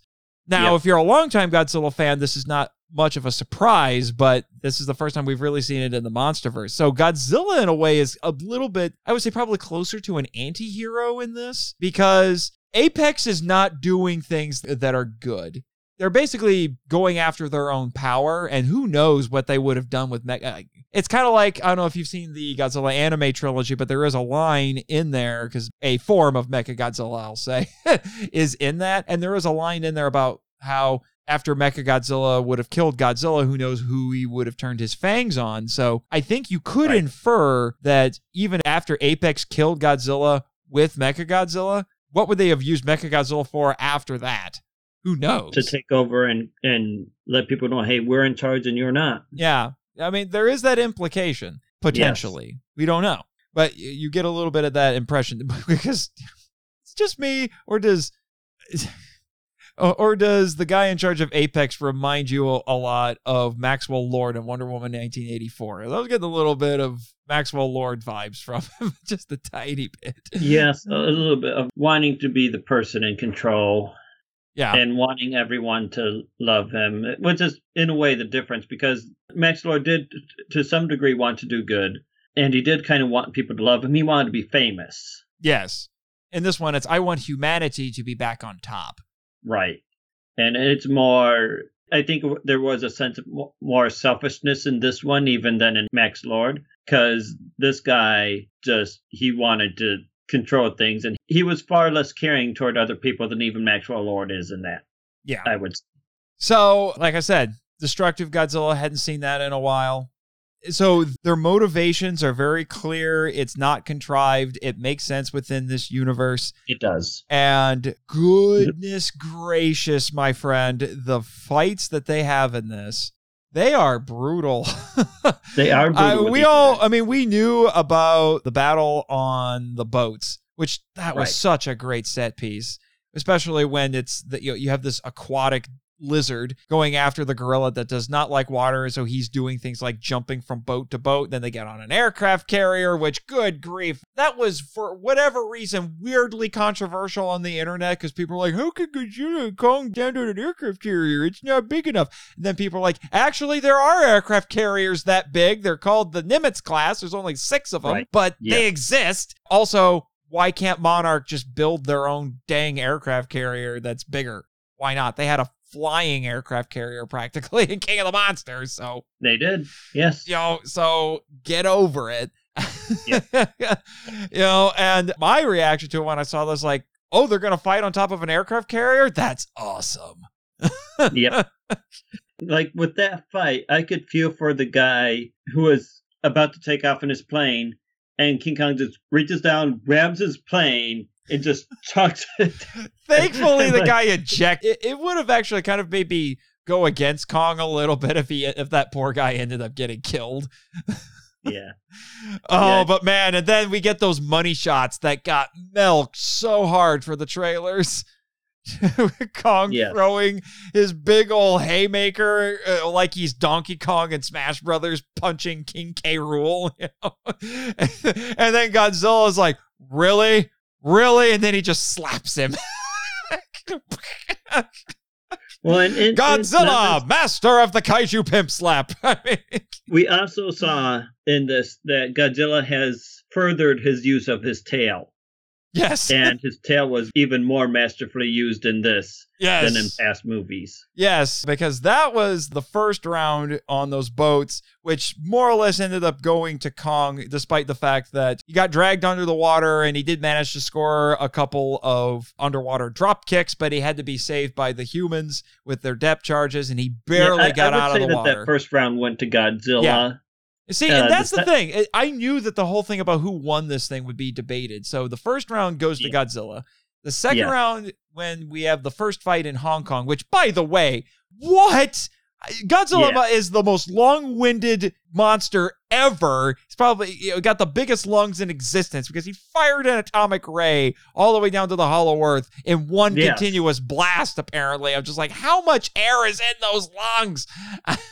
oh my gosh. He's a big guy. He's got big lungs. Apparently. So and you know, and then they use that tunnel to fly back up, which means there's now a giant hole, a very, very in deep hole in Hong Kong. But okay. I'll go see it someday. Yeah, yes. Yeah. Vernian logic, and then they get back up there. And they call it out. They said the second round goes to Kong.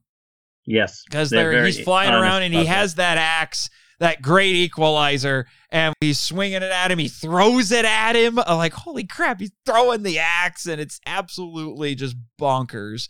When we first saw the axe in the tail, and you know, you, you had seen the things from the action figures with the axe, but I had somehow missed that. But I couldn't tell if it was an axe or if it was a warhammer. Oh. And oh. as some as with my callbacks, you know, remembering that in King Kong versus Godzilla in the 60s, Kong liked electricity. It made him stronger. Mm-hmm. And so when I saw that in the trailer and I couldn't tell if it was an actual Warhammer, I'm thinking, are they trying to say that Kong is Thor? I did see them. Is, is I saw Kong those memes. Worthy of Mjolnir? Uh, I saw those memes. So that's not too far off. And then that one ends with the shot from the trailer where Kong flies Bam. down and bashes that thing over Godzilla's head. I'm surprised it didn't get embedded in his skull, but right. that knocked them both over, but Godzilla took the harder fall. Yes, he at that, that point. Yeah. And then we had round three just a few minutes after that that started with this. I don't know if you ever played War of the Monsters on the PS2, but one of the things you could do is you could use one of the monster characters to grab radio towers and then you could throw them at the other monsters. And he had one of those and he did that. And then he jumped down and uh, you'll appreciate this, Luke Giaconetti of Earth Destruction Directive. He jumps down there and basically did a running bulldog like a pro wrestler. Got Godzilla in the headlock and, ra- and ran him into the building. Yes, which for me reminded me of Monsterpocalypse. Oh, and Monsterpocalypse. Slam each other into buildings and knock buildings over onto each other. And also, there's a game called Terror in Meeple City that used to be called Rampage, but apparently they didn't pay for the rights to call it Rampage, and so they they had some issues there. It's a skill-driven board game, so you are flicking and dropping the monsters and things like that. yeah. And so you can take a car, put it on the monster's head, and flick it to show that the monster is throwing the car at the building. Oh, okay. There is a new Godzilla board game that I need to get my mitts on from Funko, but Yes. Yes. I've heard about it. I've not played it yet. I have not played it yet either, but I have seen it on sale on occasion, which makes me a little bit happy. You know, sometimes they have it on sale at the gift shop here on the island. So, oh, okay. yeah, I'll be putting you up at the the Monsterland Resort, you know, after we're done here. So, don't worry, you'll be taken care of. Five star room? Yes. I take good care of my guests, good sir. but Will I have any- a nice big view of things? Yes. But anyway, so then we have all of this. And then we get to one of the, I guess you would say, one of the more debatable parts of these battles. And you definitely get this sense that at this point, Godzilla is just fed up. Yeah, he is because he. He's knocks Kong over. I mean, he's already tried to stomp on it because Godzilla got them, uh, you know, those birthing hips. He's got big old thighs, and he's trying to stomp Kong, and he's, you know, and we all know that that's not going to feel good. So- Yeah. But he does manage to knock Kong over finally, And, and he scratches him multiple times. Scra- yeah, like scratches him, and then he puts his big old elephant foot right on Kong's chest and to basically says like, "I have you down." Then he, but you can tell he's just frustrated. He is just so frustrated. He's like, you know what? I took out a three-headed golden space dragon, and you, you big monkey, you're giving me more trouble than all of them. And he just gets angry and he just roars at him. Like, not so much. Well- I, it wasn't. I felt like it wasn't so much a roar of "I'm the dominant one." It's more like I am frustrated. Just stay down. And then Kong is just like he hesitates for a second, and then Kong's like, "No, I will not." you know. Yeah. and then you have they- that they tra- have- and then you have the trailer shot where they're eye to eye and they're screaming at each other. Yes. Yes. They and the way they scream at each other is just amazing. Like they just go full bore right in each other's faces. Yeah, and then what ends up happening? Some might give this round to Godzilla, and I can understand that. But the thing is, that happens, and then Godzilla just takes his foot off and he's like, okay, fine. I've already made it clear I could kill you right now, but you are not going to submit to me? Fine. I'm just going to leave. Yeah. There's I, no I point. would say that Godzilla won, and then he said, "I just am sick of dealing with you, and you're not worth killing." Yeah, yeah, this is just not worth it. You've shown that you will not submit. I'm just done. And he just leaves. Yep. And, then that's he- when we have to have Kong get defibrillated Yes. with the HEAV. Once again, I don't know how the guy knew how to set that up or to do that. But yeah. And then he turns his attention to Mecha Godzilla because that's when Mecha Godzilla gets woken up. We yes. oh well, that's when he goes berserk, is what I should say, and then he comes yeah, that, out. that whole fight in Hong Kong between Kong and Godzilla, they were working to get Mecha Godzilla online, yes. and they were waiting for the upgrade to power him enough to do something. yeah, and then he goes berserk, and then Yep. Godzilla's like, "Oh, that thing I've been chasing because Apex wants to be top dog. Oh, now I have to deal with it." And then I'll just call him Mecha Kevin. and then Mecha Kevin comes out and he's like, "Oh, you." and then they pick a fight with him, and oh my gosh, that's savage too. But good grief. Oh my gosh, Mechagodzilla is just owning him. I mean, I I'm telling you, we sat with all of my friends here on the island, and I think Jimmy might have lost it a little bit because he's got a thing for robots, and he's just like, I want those toys. And I had to remind him, yeah, yeah, calm down, man. Okay. Sometimes I think you would date a robot, but Mechagodzilla is just throwing out all these Pacific Rim Jaeger things at poor Godzilla and he's just trashing him. And then King Kong gets revived. And then we get what I guess you could say is kind of the mandatory uh, tearjerker moment in a MonsterVerse movie. yes. Where little Jia is signing to him and saying, like, Godzilla is not your enemy. Godzilla is a friend. That is the point, referencing Mecha Godzilla. That is Yeah. your enemy. And then Know Kong, who your enemy is. Yes, and then Kong gets up and like any action hero, you know, I mean, he already had like his Die Hard moment when Godzilla fired the ray up at the aircraft carrier and Kong had to jump off. You know, Yes. it was John McClane right there. Which director Adam Wingard said he did throw in 80s action movie references into this movie. that was mm. one of them. And then he puts his shoulder back in socket by slamming it against a building. And then he- Yeah. you have that other trailer shot where he's all like, okay, robot. and I'm then and then comes the moment where all of us in the kaiju community are just nerding out because it's King Kong fighting Mechagodzilla and it's glorious. And I would argue that that one you have to give to Kong. Yes, he got a little bit of help from Godzilla, but Kong basically saved Godzilla's life at that point. Mhm. Godzilla would be dead if Kong hadn't intervened. Kong is the one who kills Mechagodzilla. Yes. And he does a very good job with it. He does a very thorough job. And then Yes. when we get to the end, and you think there's going to be another battle, and this is so fascinating to me because I wasn't sure how this was going to play out. And I don't really look at this as a fight because nothing really happens.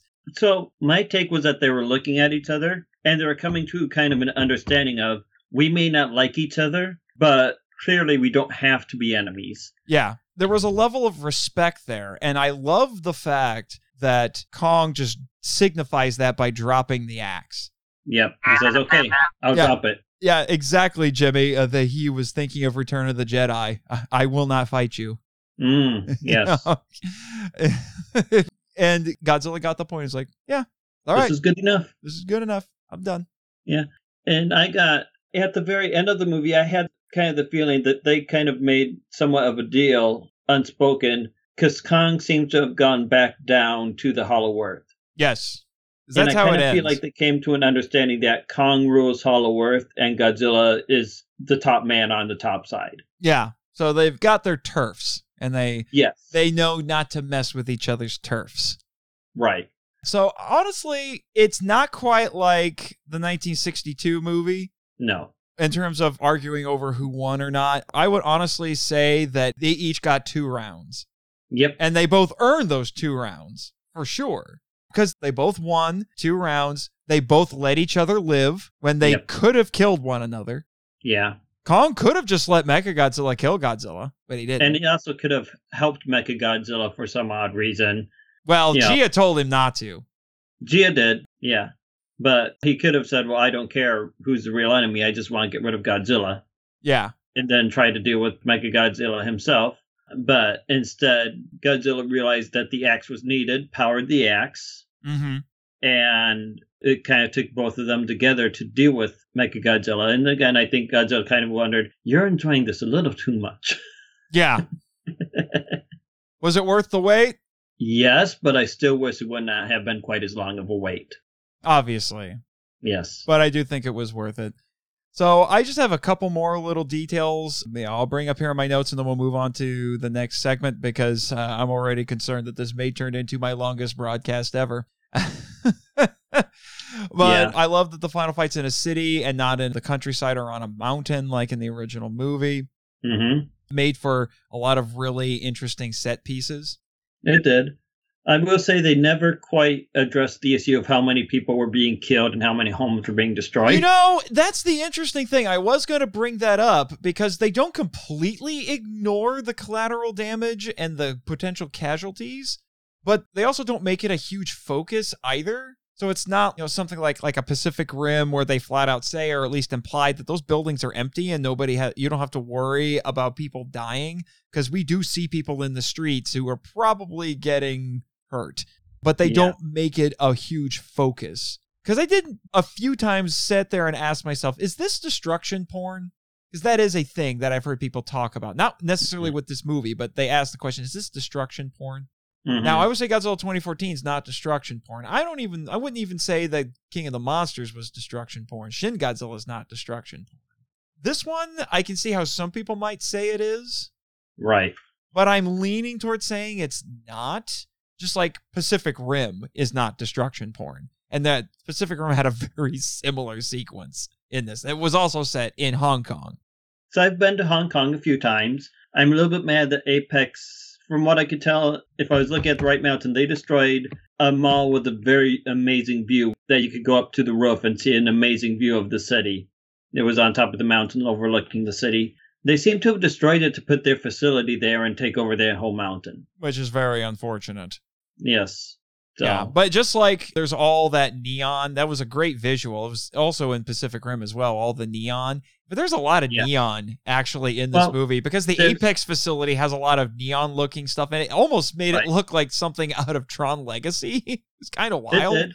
So I can tell you, Hong Kong, every night when the weather's good, they have a light show at 8 o'clock their time right on the harbor there. And on both sides of the harbor, you can see the lights on the other side and see the lights moving and shaking, and it's a really a fun thing to see. Mm-hmm. So when they first showed us Godzilla arriving in Hong Kong and there was all this light stuff, that's actually a normal, real thing they do in Hong Kong. Is the lights going awesome and having a light show at eight o'clock at night when mm. it's dark. Mm-hmm. So, I'm, gl- I'm glad I had you on to explain that. And one of the things that I think actually worked better in this compared to the King of the Monsters is the humor landed more consistently. Because some of the jokes in King of the Monsters don't quite land. The ones that do are actually pretty good. One of the lines I thought actually might have been one of the funniest ones. I already mentioned it was like, I have to die with you and sober. Another one I liked actually came from uh, director Simmons, the CEO of Apex, where he says, I love crazy ideas. They make me rich. Yes. I'm like, spoken like a true entrepreneur. I like crazy ideas. They make me rich. yes. oh, but my favorite one. my favorite one is how Dr. Lind doesn't know what the sign for coward is. That was amazing. and I love when he goes to call Jia brave using the sign for coward. And, and she, she just at- has this knowing look on her face, and she kind of looks at her mom like, and she That's just plays. She, she, just plays along. Yep. I got a good laugh out of the crowd tonight, and deservedly so. That uh, was a that was a good moment. I've heard some people after we finished say that this is like a Jun Fukuda movie. A Jun Fukuda directed five of the classic Godzilla movies. Mm-hmm. He did Ebirah or Godzilla versus Sea Monster, Son of Godzilla, Gigan, Megalon, and the original Mecha Godzilla. He had a lot of young actors in his movies. There was a lot of energy to his movies because he was used to doing action movies and comedies, particularly with young actors. So I do think this movie is closer to one of his, whereas King of the Monsters was more like an Ishiro Honda movie. But this mm-hmm. one also reminded me a lot of a Millennium series Godzilla film. So you know, 2000 through Final Wars. It's got the energy of Final Wars because this moves along right. at a very brisk pace. It's got the crazy tech that you would see in Megaguirus or the Kiryu movies. And it's got the kid and family dynamics that you would see in Godzilla 2000. Yeah. And it makes sense that if King of the Monsters was a big budget Showa movie, that this would be the big budget Millennium series movie because the Millennium series was basically a spiritual successor to the Showa movies. Right. Let's talk about the special effects really quick. I mean, we've kind of hinted at a lot of stuff with all the crazy visuals. For what I understand, and I think this, again, another misstep, I think, in the movie, this was not done with mocap, mm. which I think takes away from it a little bit. This has a bit of the same problem that I have with the special effects in Pacific Rim Uprising, where there isn't nearly the weight that there needs to be. Godzilla and Kong move pretty agilely for creatures their size, and they don't quite have the weight that they should. Now, it's still better than Pacific Rim Uprising because the hits still have impact for the audience. You can still feel it, but they do mm-hmm. move more quickly than you know i think anything that big should be able to move compared to the previous movies where there was definite weight to their movements. I was pretty happy with the special effects. I liked the tunnel effects. The way they used lighting for certain tunneling effects when when they went through the stargate the way they used lighting there the way they used lighting when team godzilla was hiding in the unit going from florida to hong kong that was very good. Mm-hmm. And the coloration of Godzilla's blast versus Mechagodzilla's blast. How initially Mechagodzilla had a very red blast and Godzilla had a blue. Yeah. I like that differentiation. Red versus blue, man. Hey, yeah, just like not just Halo, but also G.I. Joe. yes. that is So- very true. Red versus blue is a far longer thing than some people realize. yes, yes. I'll close out this segment because I, I mean, I have pages and pages of notes that we could go over. But uh, Right. I'll end with this. We were talking about some of the Easter eggs. I'm just going to run through them really quick. And if you think of any that I didn't mention, feel free to throw them in here. The first one, obviously, you know, you have Denham University, going back to Carl Denham in the original film. Oh, we should have talked about this, man, when we talk about the battles. But the Bone Club down the throat, like the tree Yes. from the Yes. original King Kong versus Godzilla. Oh, Yeah. that Why didn't delighted the audience so much tonight. They got such a huge kick out of it. That was amazing. Yes, it was.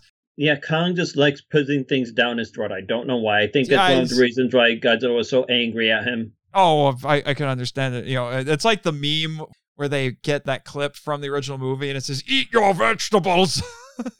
Yes. yeah, and then obviously using I mentioned it using Kong to get energy, like in King Kong Escapes, where he's sitting on the boat is similar to a scene in King Kong 76, the 76 remake where he's in the cargo hold of a freighter. Yeah. The the characters go to level 33 and the original King Kong came out in 1933. True. Um, yeah. Mentioned about Mechagodzilla having shades of Mecha Mechagodora and Kiryu. You mentioned Kong being airlifted, like in King Kong versus Godzilla Yep. uh, going to Antarctica instead of the Arctic, like in King Kong Escapes. Did you notice that part of Mechagodzilla's brain looked like a Xilien saucer Hmm. from Monster Zero? I did not. It was a little hard to see. I only know it because I saw some set photos in an article and I noticed that. And then this is not the first time Godzilla has gone to Hong Kong. He's been there before. He went there in Godzilla versus Destoroyah. Yeah. And then obviously the defibrillator. It's like Kong getting strength from electricity, like in King Kong versus Godzilla. And Yep. finally, and you were already hinting at it, we have a beam battle, like in all of the Heisei Godzilla movies. But there is Mhm. one that Godzilla and Mechagodzilla have in Godzilla versus Mechagodzilla 2, where they have a beam battle. Although in that one, the beams just hit each other for a few seconds and then they explode. In this one, Mechagodzilla wins. so did you notice any others? I think if I did, I forgot about. So I wasn't looking for them as I was watching. I was just enjoying what I spotted. So I totally get that, man. Totally Yeah. get it. All right. Yes, Jimmy, I'm well aware this might be our longest episode ever. We'll move on to the next segment then the Toku topic.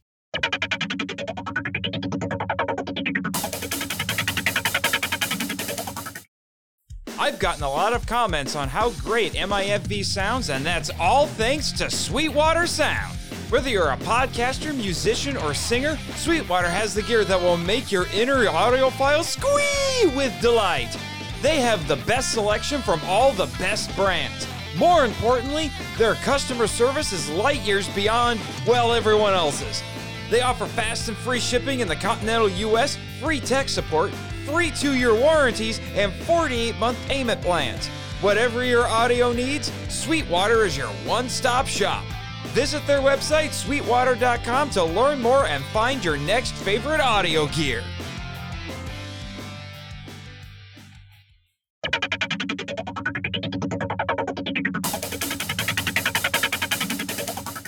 All right. As I mentioned, the Toku topic for today's episode actually is related to the movie, but not to the movie itself, the content of the movie itself, I should say. Then that is the debate about movie theaters versus streaming services because one of the reasons that this film was delayed as often as it was was because of the COVID 19 pandemic, which I will tell you has not been fun here on the island either. We did go into quarantine for a while. It was not pleasant. I was definitely questioning my Orwellian overlords, the board of directors, on several occasions about what the frick they were doing.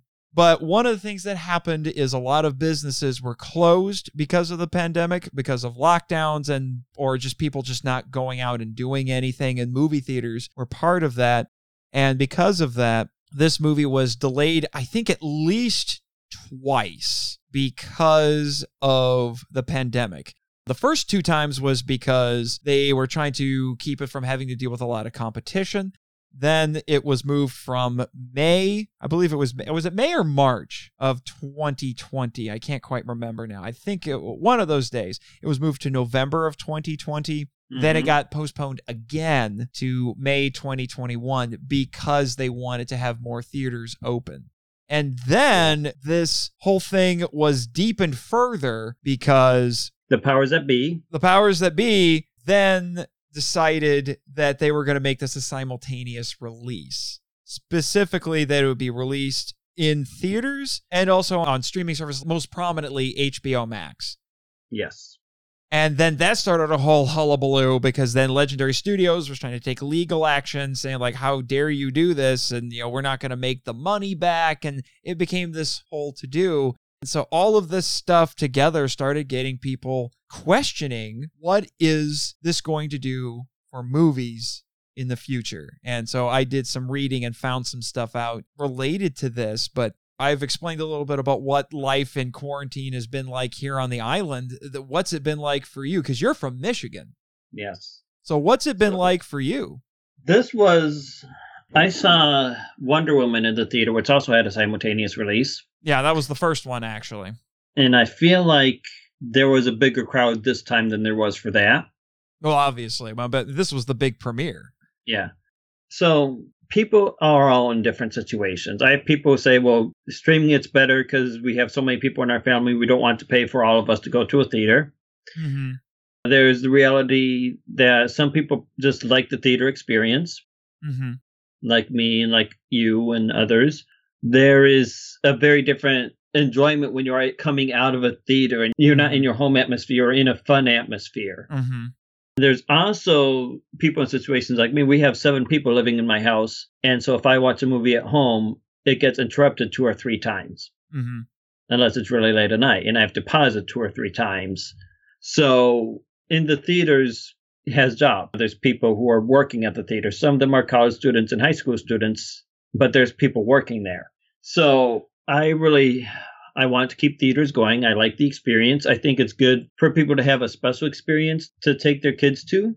And I think it's good for for those who live in big families where not everyone in the family really likes movies and you keep getting interrupted if you watch something at home. Mm-hmm. That was actually one of the things that I came across. There were articles that were talking about the whole idea of the environment because yes. there was one person who wrote an article that I read who was in favor of streaming services because it was a more controlled environment. When you go to a theater, she argued that a lot of stuff is outside of your control. This isn't always the case. It used to be you could pick your seat. Not every theater does that anymore. They have assigned seatings, but you still have to go in and pick your seat. You're just doing it before you walk into the auditorium. But beyond picking when you see it and where you sit and then what you get as concessions, she argued that everything else is beyond your control. You are at the mercy of when the movie starts screening and you can't stop it or anything. And she also argued that the worst part about seeing movies is the people because she, and I'm guessing she must have just had a lot of really bad theater experiences because apparently she's just always around rude people who are checking their phones and making noise and, you know, yeah, I've only the, had a couple of times like that. Yeah, where, where stuff like that is happening to her. And she said that, you know, she really didn't like it, but it sounded like she just didn't like people in general her article was actually a little bit pretentious, I thought, because she actually started by saying, like, I don't like people. And if you're honest with yourself, you don't like people either. Like, really? Really? Uh, don't tell me what I think. Okay. You're already off yeah. to a bad start with this article. But she said that when you're at home and you're streaming something, you have control over it. You decide what you watch. You can pause it so you can go to the bathroom and go do something else, or you could do something else while you're watching it all of this stuff. And, you know, I understand where she's coming from, but to be honest, it came across as a little bit selfish to me, wanting control over everything, having the say so in everything. Yeah. Meanwhile, I read another article that talked about how it's not as controlled an environment as you want to think it is. It can still be just as chaotic. You know, mm-hmm. if you're, say, a mother with two or three kids and you're trying to sit down and watch a movie, the kids are going to be running around making noise, they're going to be interrupting you, and you have to pause Yep. it and deal with them Yep. and all of this or so. So there's still going to be other people unless you are living alone. There are always going to be other things that are going to try to distract you. I mean, I've heard plenty of stories about eh, whether it was from a streaming service or they're popping in a Blu-ray in their Blu-ray player. I've heard plenty of stories about parents who get their kids put to bed and then they have a little time together watching a movie Mm-hmm. because they're trying to eliminate the distractions. Yeah. And if you have a good theater and a good theater experience, you can go in there and hopefully everybody is being kind and adhering to the rules and not being distracting. it's kind of a, one of those things of is everyone there for the movie or not? Because like in my house, not everyone is here for a movie when I watch a movie. Yeah. When I go to a theater, we're all there to see the movie. Yeah, that's the other thing. That is also the difference is the people who are there at the theater who are paying to get in, they are there Mhm. to see the movie. They are invested in one form or another. Now, they may get uninvested at some point while watching it, and there are people who get dragged to movies that they don't Yeah. necessarily want to see, so they're not invested. Yes. So there's all this give and take. And then the other thing that you have to factor into that, you brought up some of it about it's supporting local businesses, it's supporting local jobs and supporting local economies, really, because it's not just the theaters that are making money off of this. That's why typically when you see theaters, they're surrounded by other businesses. There will be restaurants that pop up around the theaters because people will go see a movie and then they will go get dinner or ice cream or something afterward Right. because they they want to find a spot where they can go talk about the movie that they just watched. So there are other businesses that are adjacent. They're making money because people will go to other things. There are a lot of movie theaters that are at malls, so people will go do their shopping before or after. So there's all of these things. They're all interconnected. And I don't want it to see it go away because the thing that really makes the theater experience for me is that it's a communal thing. People like the camaraderie. I mean, it's that's why it Yeah. rubbed me the wrong way reading this woman. And the funny thing was, this woman was writing an article before the pandemic. It was 2019. And she was saying Hmm. all of this and how she said, like, I don't like going to movies because I don't like people. Whereas I go to the movies because I like people. I want that communal experience. There's also the experience of there's a big movie, lots of people are coming, and you're waiting in line to go in, and you start talking with the other people waiting in line. And since you're there for the same thing, you have uh, sometimes have other things you can enjoy talking about together. Yeah, and, and you, you build up this experience of building relationships with people you would never have met because you're sitting in a line waiting to go into this big exciting movie Mhm. And you talk about the comics versus the movies or you talk about the other movies you're excited for or you talk about the convention you've both been to at some point Yeah, it builds community. And particularly when you're you know, like me, growing up in Indiana around small cities, going to the theater becomes this community building event. yes Especially since a lot of times smaller cities only have one movie theater. That's true Yeah, and having those shared experiences together or being in the right crowd where people are really excited. Like I heard so many stories about people who saw early screenings of Avengers Endgame and people were cheering and they were getting wild. You know, when I went to the screenings at G Fest, people were talking back to the movie and getting pumped and cheering. You've seen the movie a bunch already. You're going there for the experience of being in this giant theater with other fans. That's what makes it exciting that's the sociological stuff. There's economic stuff. We've already talked about it a little bit, but you know what? Another thing that you have to take into consideration there are people who are arguing that we need to save movie theaters because if we don't and movie theaters disappear, then big budget blockbusters like your Godzilla versus Kongs, your Avengers Endgames, your your Star Wars, those are all going to become unviable they will not make back the money with streaming services. Because, like you pointed out, you can have a family of four or more gather around a TV paying $15 a month to see whatever movie, even if it's something like what Disney Plus was doing, where they had premium access. So you could watch, say, Raya and the Last Dragon. You pay $30. You're still losing money on that yeah because if you have a family of six, that's five dollars a person when they would have probably been paying twice that much to go to a movie theater. So they're losing money. So their argument was they're going to start producing movies cheaper. So you Yes. won't get these big sprawling epics anymore. The Well, blockbuster even- will, as we know it, will disappear. Even Disney has said we're moving and changing our strategy to be more toward shows on Disney Plus than toward movies. Disney's already started making that movement. Yeah, that's a little bit disappointing, honestly, because I know they just announced some things like Black Widow is going to get released on Disney Plus, and yeah, it's just- Yeah. it's unfortunate, you know, the world that we live in at this point with stuff like this. There was also talk in the articles that I was looking at about how on one hand it kind of democratized movies in terms of distribution because the big blockbusters and the smaller artsier movies are all being released on a streaming service together whereas at a theater the artsy movies would have gotten lost in the shuffle with all of the blockbusters. The problem is, since now all the movies are going to the same place, people are more likely to watch the blockbusters than they are those smaller art house films. So they'll still get lost in the shuffle. Whereas, because normally, from what I, I read, a lot, several articles that said this, the normal window now for theaters is they get to have exclusive rights to show the movies for about 90 days. And that has been Mhm. getting shorter and shorter in COVID land, as I've been calling it then they just started just sending it straight to streaming or they do simultaneous releases. The first one that really got people talking about it was that Trolls sequel, Trolls World Tour. Yeah. And that really threw people for a loop because it actually kind of worked. And Universal was actually making more money throwing it onto a streaming service than it was actually releasing the movie to theaters.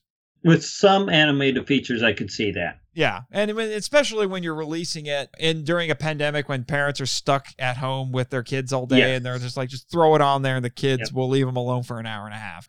So this article was arguing that using a streaming service for these smaller, more artsy films that gave them more exposure because they would be on something like that, whereas the blockbusters would be dominating the theaters. So it allowed them to get out from under the shadow through a different distribution. But the problem is that you start throwing them all together, then they get lost in the shuffle again. Which I thought was a really interesting take on. So this article was arguing that a streaming service is better for movies like that, whereas a theater is better for blockbusters because they're going to make more money. And let's be honest, people are more likely to go to the theater to see a giant screen to see something that is going to be visually spellbinding, like Yes. a Godzilla versus Kong or an Endgame, where there's crazy things happening on screen as opposed to some sort of like a comedy or a thoughtful drama where the visual aspect is not going to be enhanced quite as much in terms of the picture and the sound at a theater. Again, you're going for the communal experience more at that. And Yeah. you know, that's why a lot of movies like that tend to bank themselves on, you know, particular directors or particular actors who are in it in order to get butts in seats. I think that a big screen is better for some things than it is for others. Yeah. Even when you consider a 50 inch TV versus a 30 inch TV. Mm-hmm. Watching a soap opera on a 50 inch TV, the people who like soap operas, operas don't care about big TVs. But people who like sports or action movies or genre television tend to be more interested in big TVs. Mm-hmm. So it, it's having that kind of separation has always been good. Mm-hmm. And I think giving people saying this is where this belongs and this is where this belongs can be a very good thing and can be a healthy thing. I mean, I want to keep having the exciting spectacle of going to the theater. I do too. And I think that it is better for spectacle movies than it is for the artsy things. There was a time when the theater was the only avenue for all movies, but Yes. now there are more options for it. Yes. And that's why, uh, again, a streaming service might be better suited for other things like that. And we're starting to see there's been some moves with it. You know, Netflix has started releasing more, you know, as Martin Scorsese would say, cinema. He put out a movie called The Irishman onto Netflix because he realized that it wasn't going to do well in theaters, which he Yeah. bemoaned. He was not a fan of that, but sure he got over it because it still got nominated for a bunch of Oscars and everything else. So it's a difficult place to be. And I'm going to be honest with you. I don't think Godzilla versus Kong, I know there are still going to be people who are going to take the option to stream it on HBO Max and they're going to be like, I have a big TV and a crazy sound system, so it's still going to be good. I don't think the impact is going to be lost. I mean, we saw it on a giant screen tonight and you could, you know, with the sound that was there, you could feel the bass and the music the explosions, could feel the hits. It had greater impact. It was so immersive. And unless you've got a big dollar TV and sound system to in some way replicate that at your house, I don't see that happening. No. The part of the experience will be lost. I mean, I'm Yeah. glad it's there for people who want it, but I really do hope that, you know, that this still becomes a big hit in the theater. And I'm going to throw this out there. I think it will be. I really do. Yeah, I'm sure Jimmy, with his updated information in the entertaining info dump, will confirm that or not. But I do see this becoming a big hit. And this could be the movie that revives theaters. I mean, how awesome would that be if it takes the combined powers of King Kong and Godzilla to save the theater industry and possibly even the movie industry? That'd This be could be the movie that proves people still want the theater experience. Yeah, I think as much as I want that to be a kaiju movie, I think it'll be more of either a superhero or a sci-fi movie that will prove it. Possibly. I mean, But- uh, Endgame was kind of the last pre-COVID movie that got everybody to go to the theater. Agreed. Yeah. And I mean, 100%. if they're if that's going to be the last truly big budget blockbuster ever seen at a theater when theaters were still in their prime in some form or another, not a bad movie to go out on. But again, True. I don't want it to go away. Exactly. Yeah, I know someone who will tell you things have changed and- and that's what it is and you just got to live with it. And I'm thinking, no, we can keep going to the theaters, showing them that we want that experience. Yeah. I was also reading some things about because theaters have a contentious relationship with studios because of all this. I think it was uh, AMC theaters actually started boycotting Universal because they were so ticked at them doing that simultaneous release thing because they, they thought it's gonna. We're already struggling, and now you're gonna eat into what little money that we can get. And I've heard stories about That's theaters closing. There was a theater that was uh, in Fort Wayne that I only got to go to once. It was called the Cinema Grill, and I've heard that it got killed by COVID, and the place had been open for 22 years.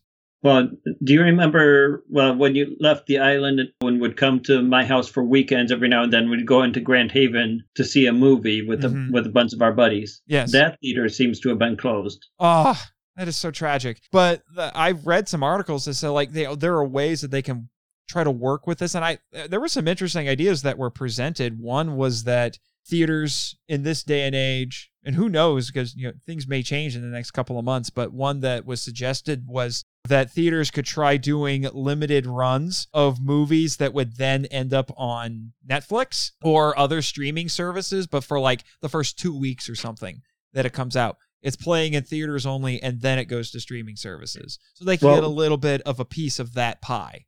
The theater that I go to normally, what they are doing to deal with all of this, one of their things, they are providing an option to rent out an entire theater for a private showing. Mm-hmm. So it's like if you do an older school movie, and they have a very short list for what you can choose from. But if you do an older 80s or 70s movie or 50s movie, it's more like a hundred bucks for 20 people to go to see it. Mm-hmm. If you do a current movie, it's 250 bucks, and your limit is 50 people. And then you can also get a plan for food for like 130 dollars that will provide popcorn and pop for everyone. Mm-hmm.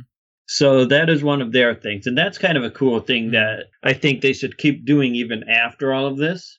Yeah, if, if you have a theater with multiple theaters within the building, then I think doing something like that is a great idea. Mm-hmm. Someone might want to do it for a 40th birthday party, or maybe if you have kind of a exciting anniversary for an organization, you could do it for your employees or your volunteers.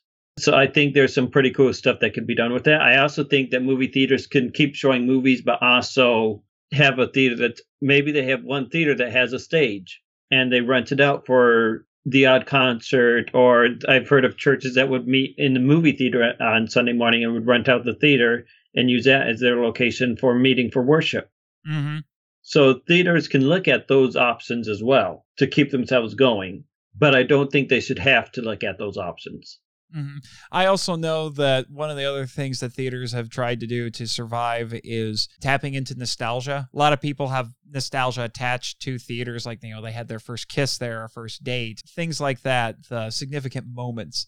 And now they've also started doing things like showing old movies, which you would think, well, you know, why would anyone want to go watch an old movie in a theater when they can watch it at home? But people still do it. Yeah. Because it's a different experience and that's what they want. And I will tell you, I've realized this. Movies, particularly I've noticed with older movies, they're better in a theater because that's how they were meant to be seen. Right. A few years ago, there was a re-release for Ghostbusters. Okay, movie was 20 uh, uh, it was like 30 year uh, 35 years old at that point. 30 plus years old. It looked better on the big screen than it did on a TV to me. Even with those you know, mid 80s special effects, they looked better. It was weird. But I think that's because that's how it was meant to be seen. Yeah. It's easier to spot the strings, weirdly enough, when you're watching it on a small screen, and you can do things like pause it and analyze every frame. But when you're seeing it in the theater, it's just going by and you're immersed. But, you know, we'll have to wait and see. I know uh, I was finding numbers on here that was saying like in June of 2014, only 14% of adults said they preferred seeing a movie for the first time at a theater as opposed to 36% who preferred a streaming service. So that's a little disheartening and the theater industry lost a bunch of money.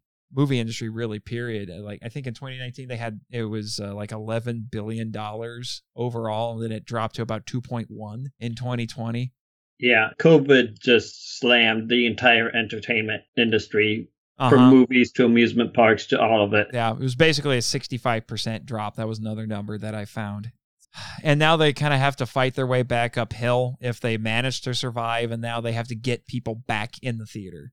And they have to And that's do what. the tough part. Yeah, and they have to find ways to get people to do it. Hopefully, with the vaccine, more people will feel more comfortable going out. I know you had a vaccine, your first vaccine shot. Did you get your second one yet?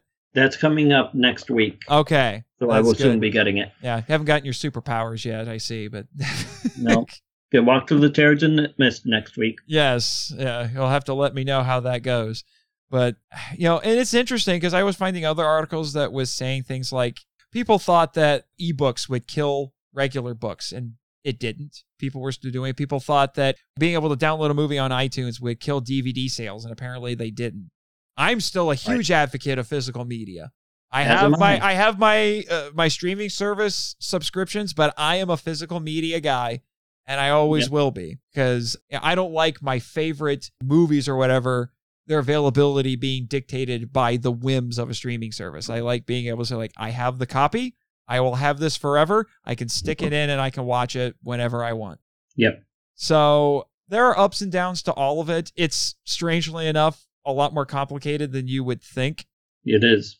And there's a lot of things that I was finding quotations and numbers and everything based off of, of this whole subject that we didn't get into all of it, and that's fine. This has been more of a philosophical discussion, and I like the fact that it's been more of a philosophical discussion than me just throwing a bunch of facts at people. But I think that is kind of the nature of this talk. And, you know, it- it's a difficult thing. And I think, if nothing else, the storied history of how this movie eventually got released is making people talk about that situation and what all of it entails because it's more complicated than I think all of us are willing to admit. Especially when you're talking about do people feel safe and what do people value in their entertainment?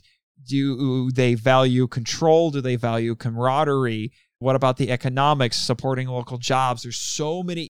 It just starts branching out and affecting more things when it's so weird when at first you're just thinking all I'm doing is deciding if I'm going to watch Godzilla versus Kong on HBO Max or go to my local theater. Yes. So to wrap up this segment, I get the impression that you're a theater guy. You would I much am a rather theater see- guy. Yep. And I'm a theater the guy. theater. I do some substitute teaching, and it's nice when I see students at the theater. Oh yes. And for some of them, they're working there, and so that's one of the reasons why I would get snacks at the theater is to support a company that was employing Mm-hmm. students of mine. Mhm. Because theaters make way more money on the concessions than they do the tickets. They do, yes. So, telling you people, if you see Godzilla versus Kong in the theater, buy some snacks. That will help keep the theaters open. It will. And I do hope that the, you know we don't lose the big blockbusters with the spectacle, and we don't lose the community and the camaraderie that comes from the theater.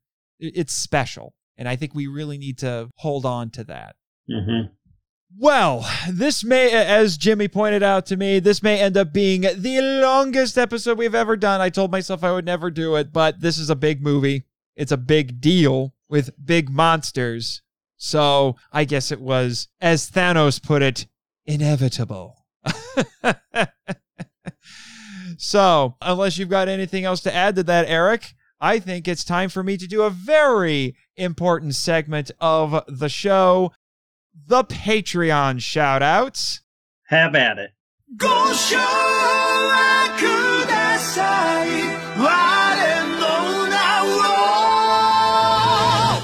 Travis Alexander, Michael Hamilton, Eli Harris, Chris Cook, Damon Noise, Danny Damana, and finally, Bex from Redeemed Otaku. All right, we're done with that.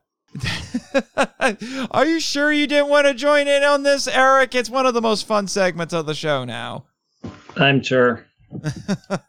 you're sure you didn't want to join, or you're sure it's the most fun? I, am sure I'm too tired to have done that well. it's been a long day. it's been a long day. I will admit that. But with that out of the way, the uh, let's move on. Just to let everybody know, the Kong Quest, as I've been saying, is now over. I spent all well, good chunk of the first season going through the Kong movies, and now it's finally over. You know, this was supposed to be the original finale to it, didn't quite work out. So now in order to keep on track with the board mandated Year of Gamera. Oh joy. We'll be doing two, count them, two Gamera movies in a row. Yippee skippy. The first one, our next episode, will be Gamera versus Virus Virus. I've heard it pronounced a couple different ways, where I will be joined by J.R. Villers and Jack G Man Hudgens from the Drift Space podcast. Yes, Jimmy, as you have reminded me for several months, I know you're looking forward to that one because it's about a very adventurous chapter of your life. What chapter of your life isn't adventurous? Possibly your birth. Somehow I doubt that at this rate. I'm telling you, Eric, you should hear the stories he tells on the show. Mm. Mm. And then after that uh, will be Gamera versus Guiron, quite possibly the most infamous Gamera movie of all time. That is the one, Eric, you might know this, where Gamera infamously does gymnastics. Well, of course. Uh huh. He's got to. Turtles always do gymnastics, Nate. Didn't you know that? Apparently, I didn't. But I will be joined by Luke Giaconetti of the Earth Destruction Directive podcast and my friend Nick Meyer, who, last I checked, ran several of his own podcasts. With that one, they'll be watching the MST3K episode, but I will not. I'm not allowed to. I have to bring my scholarly excellence to Gamera by watching the original uncut Japanese version. Of course. Again, contractual obligations. But with that out of the way, no episode of the Monster Island Film Vault would be complete without shameless self promotion. What do you got for us, Eric? All right. Well, I have a website I regularly blog at, nerdchapel.com, where you can find several blogs, mostly relating the interconnections between faith and nerdiness, where we talk about Jesus and we talk about kaiju and science fiction and all of that good stuff together. I also just had an article come up at lovethynerd.com where I interviewed the designers of the board game Lost Ruins of Arnak.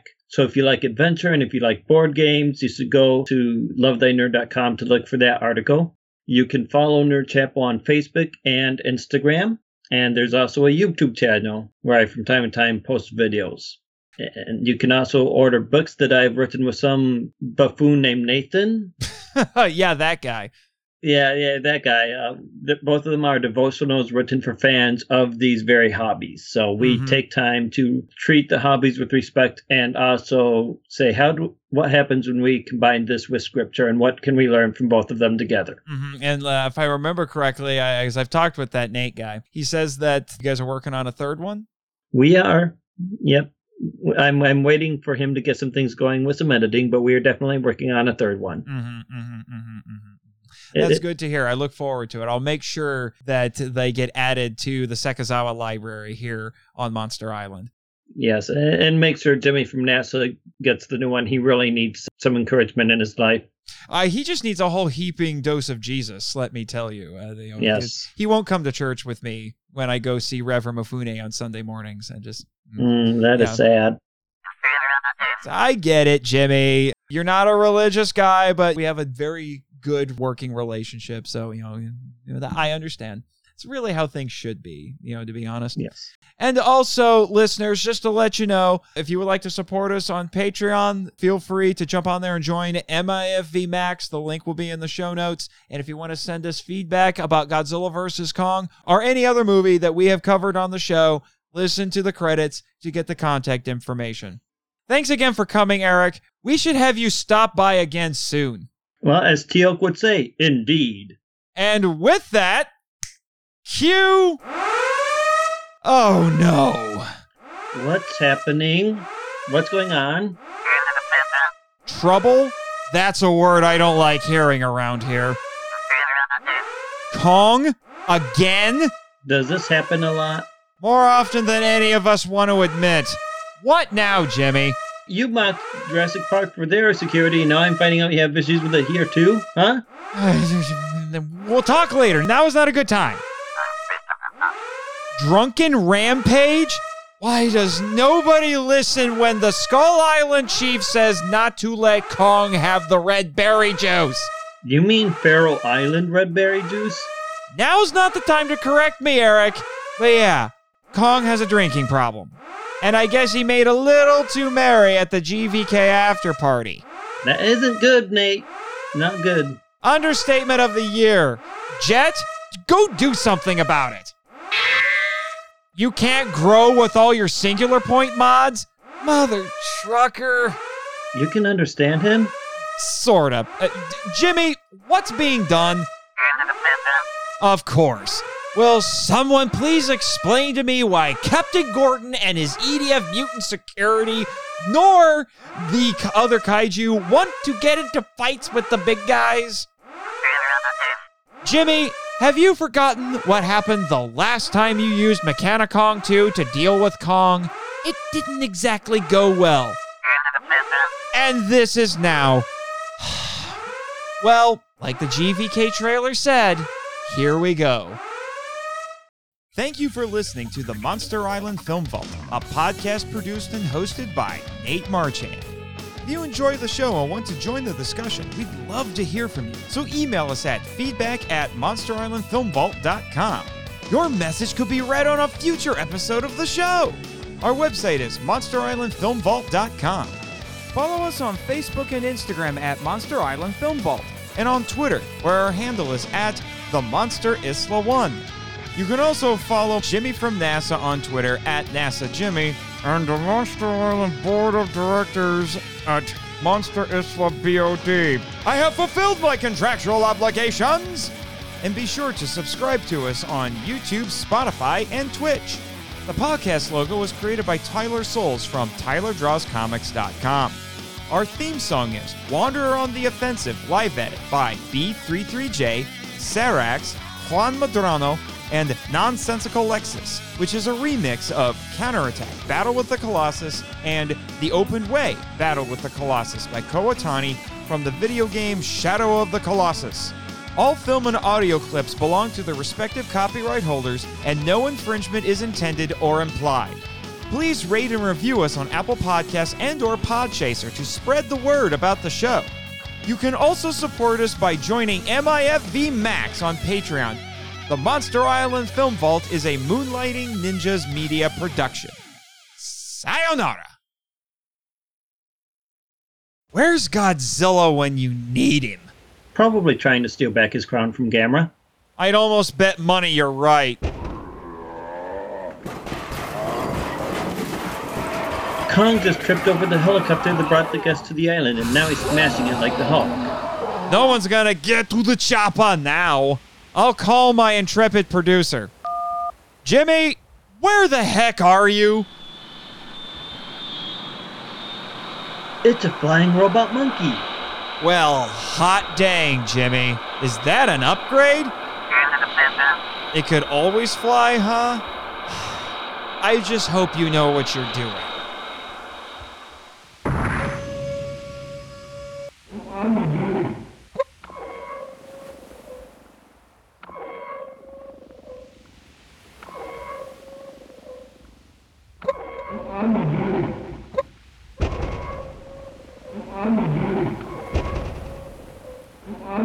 Uh, the Orca is not working. No, no, definitely not working.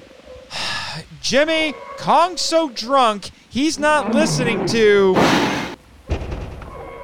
Good thing he threw that at Robot Kong and not the resort. That's why we have defense systems. But now what do we do? Maybe we should try talking to the drunken monkey? But if even the orca doesn't work. Wait, hold on. We have a whole group of people here he might listen to. His queens! Bingo! They might still be cooped up in the Denham. Go find them and bring them here. Unga bunga. What are you doing, Jimmy? The only thing you can do? The heck is.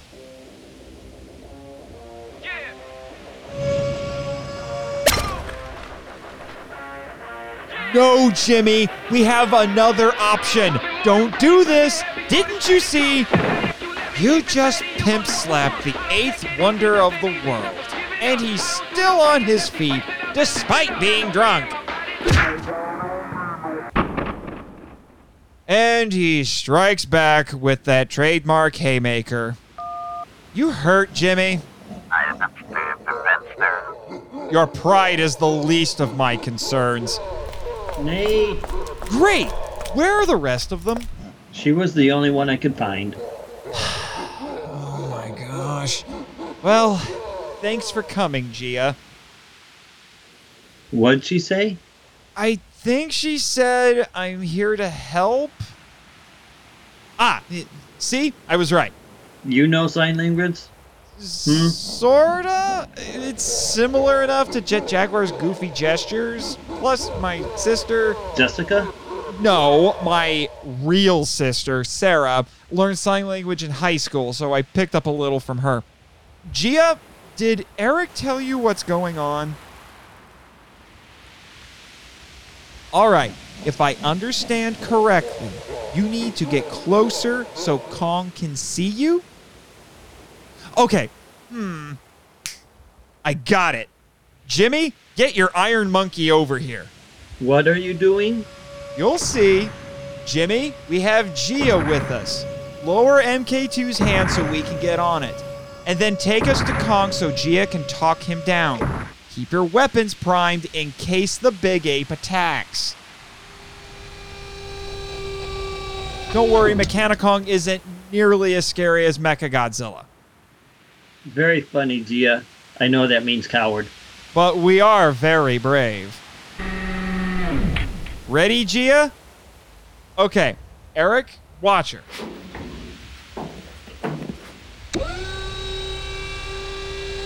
Steady, Jimmy.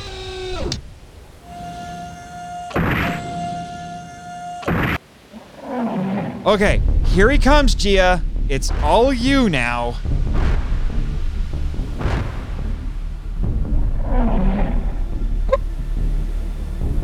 Oh, Kong and Z are doing their finger bump. Hopefully that means the big ape is sobering up.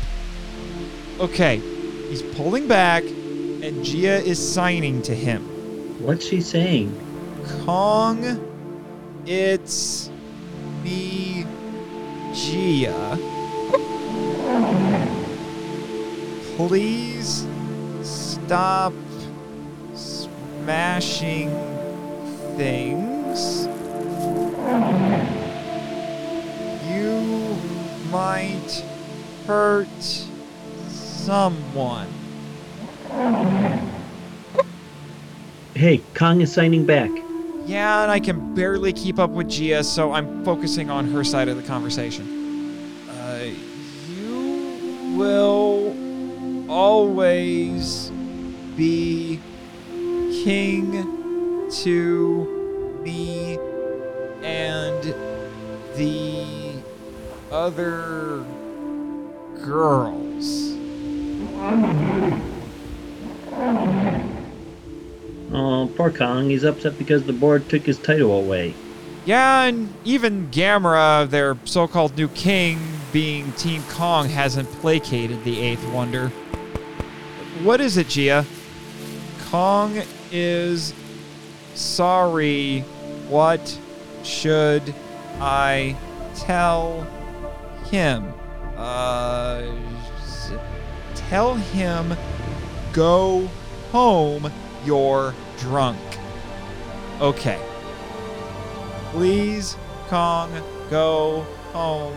You're drunk. Good girl. Ah, that was amazing. Very well done, Jia. What's that, Jia? Kong just wants to be loved. Hmm. Well, that makes sense. He, like everybody else, has always wanted someone to care about him, someone he could protect so he wouldn't have to be lonely anymore. It's that simple? I think so. It's not good for man or kaiju to be alone. You'd think I'd know that after spending the first seven months of the podcast analyzing his filmography. Well, he'll be a bit hungover tomorrow, but this time it was Beauty saved the Beast. Right, Jia? Everyone knows the thumb up sign. Looks like Jimmy and Mechani-Kong agree with Jia. That's two thumbs up. I don't know about the rest of you, but I've had enough excitement for one night.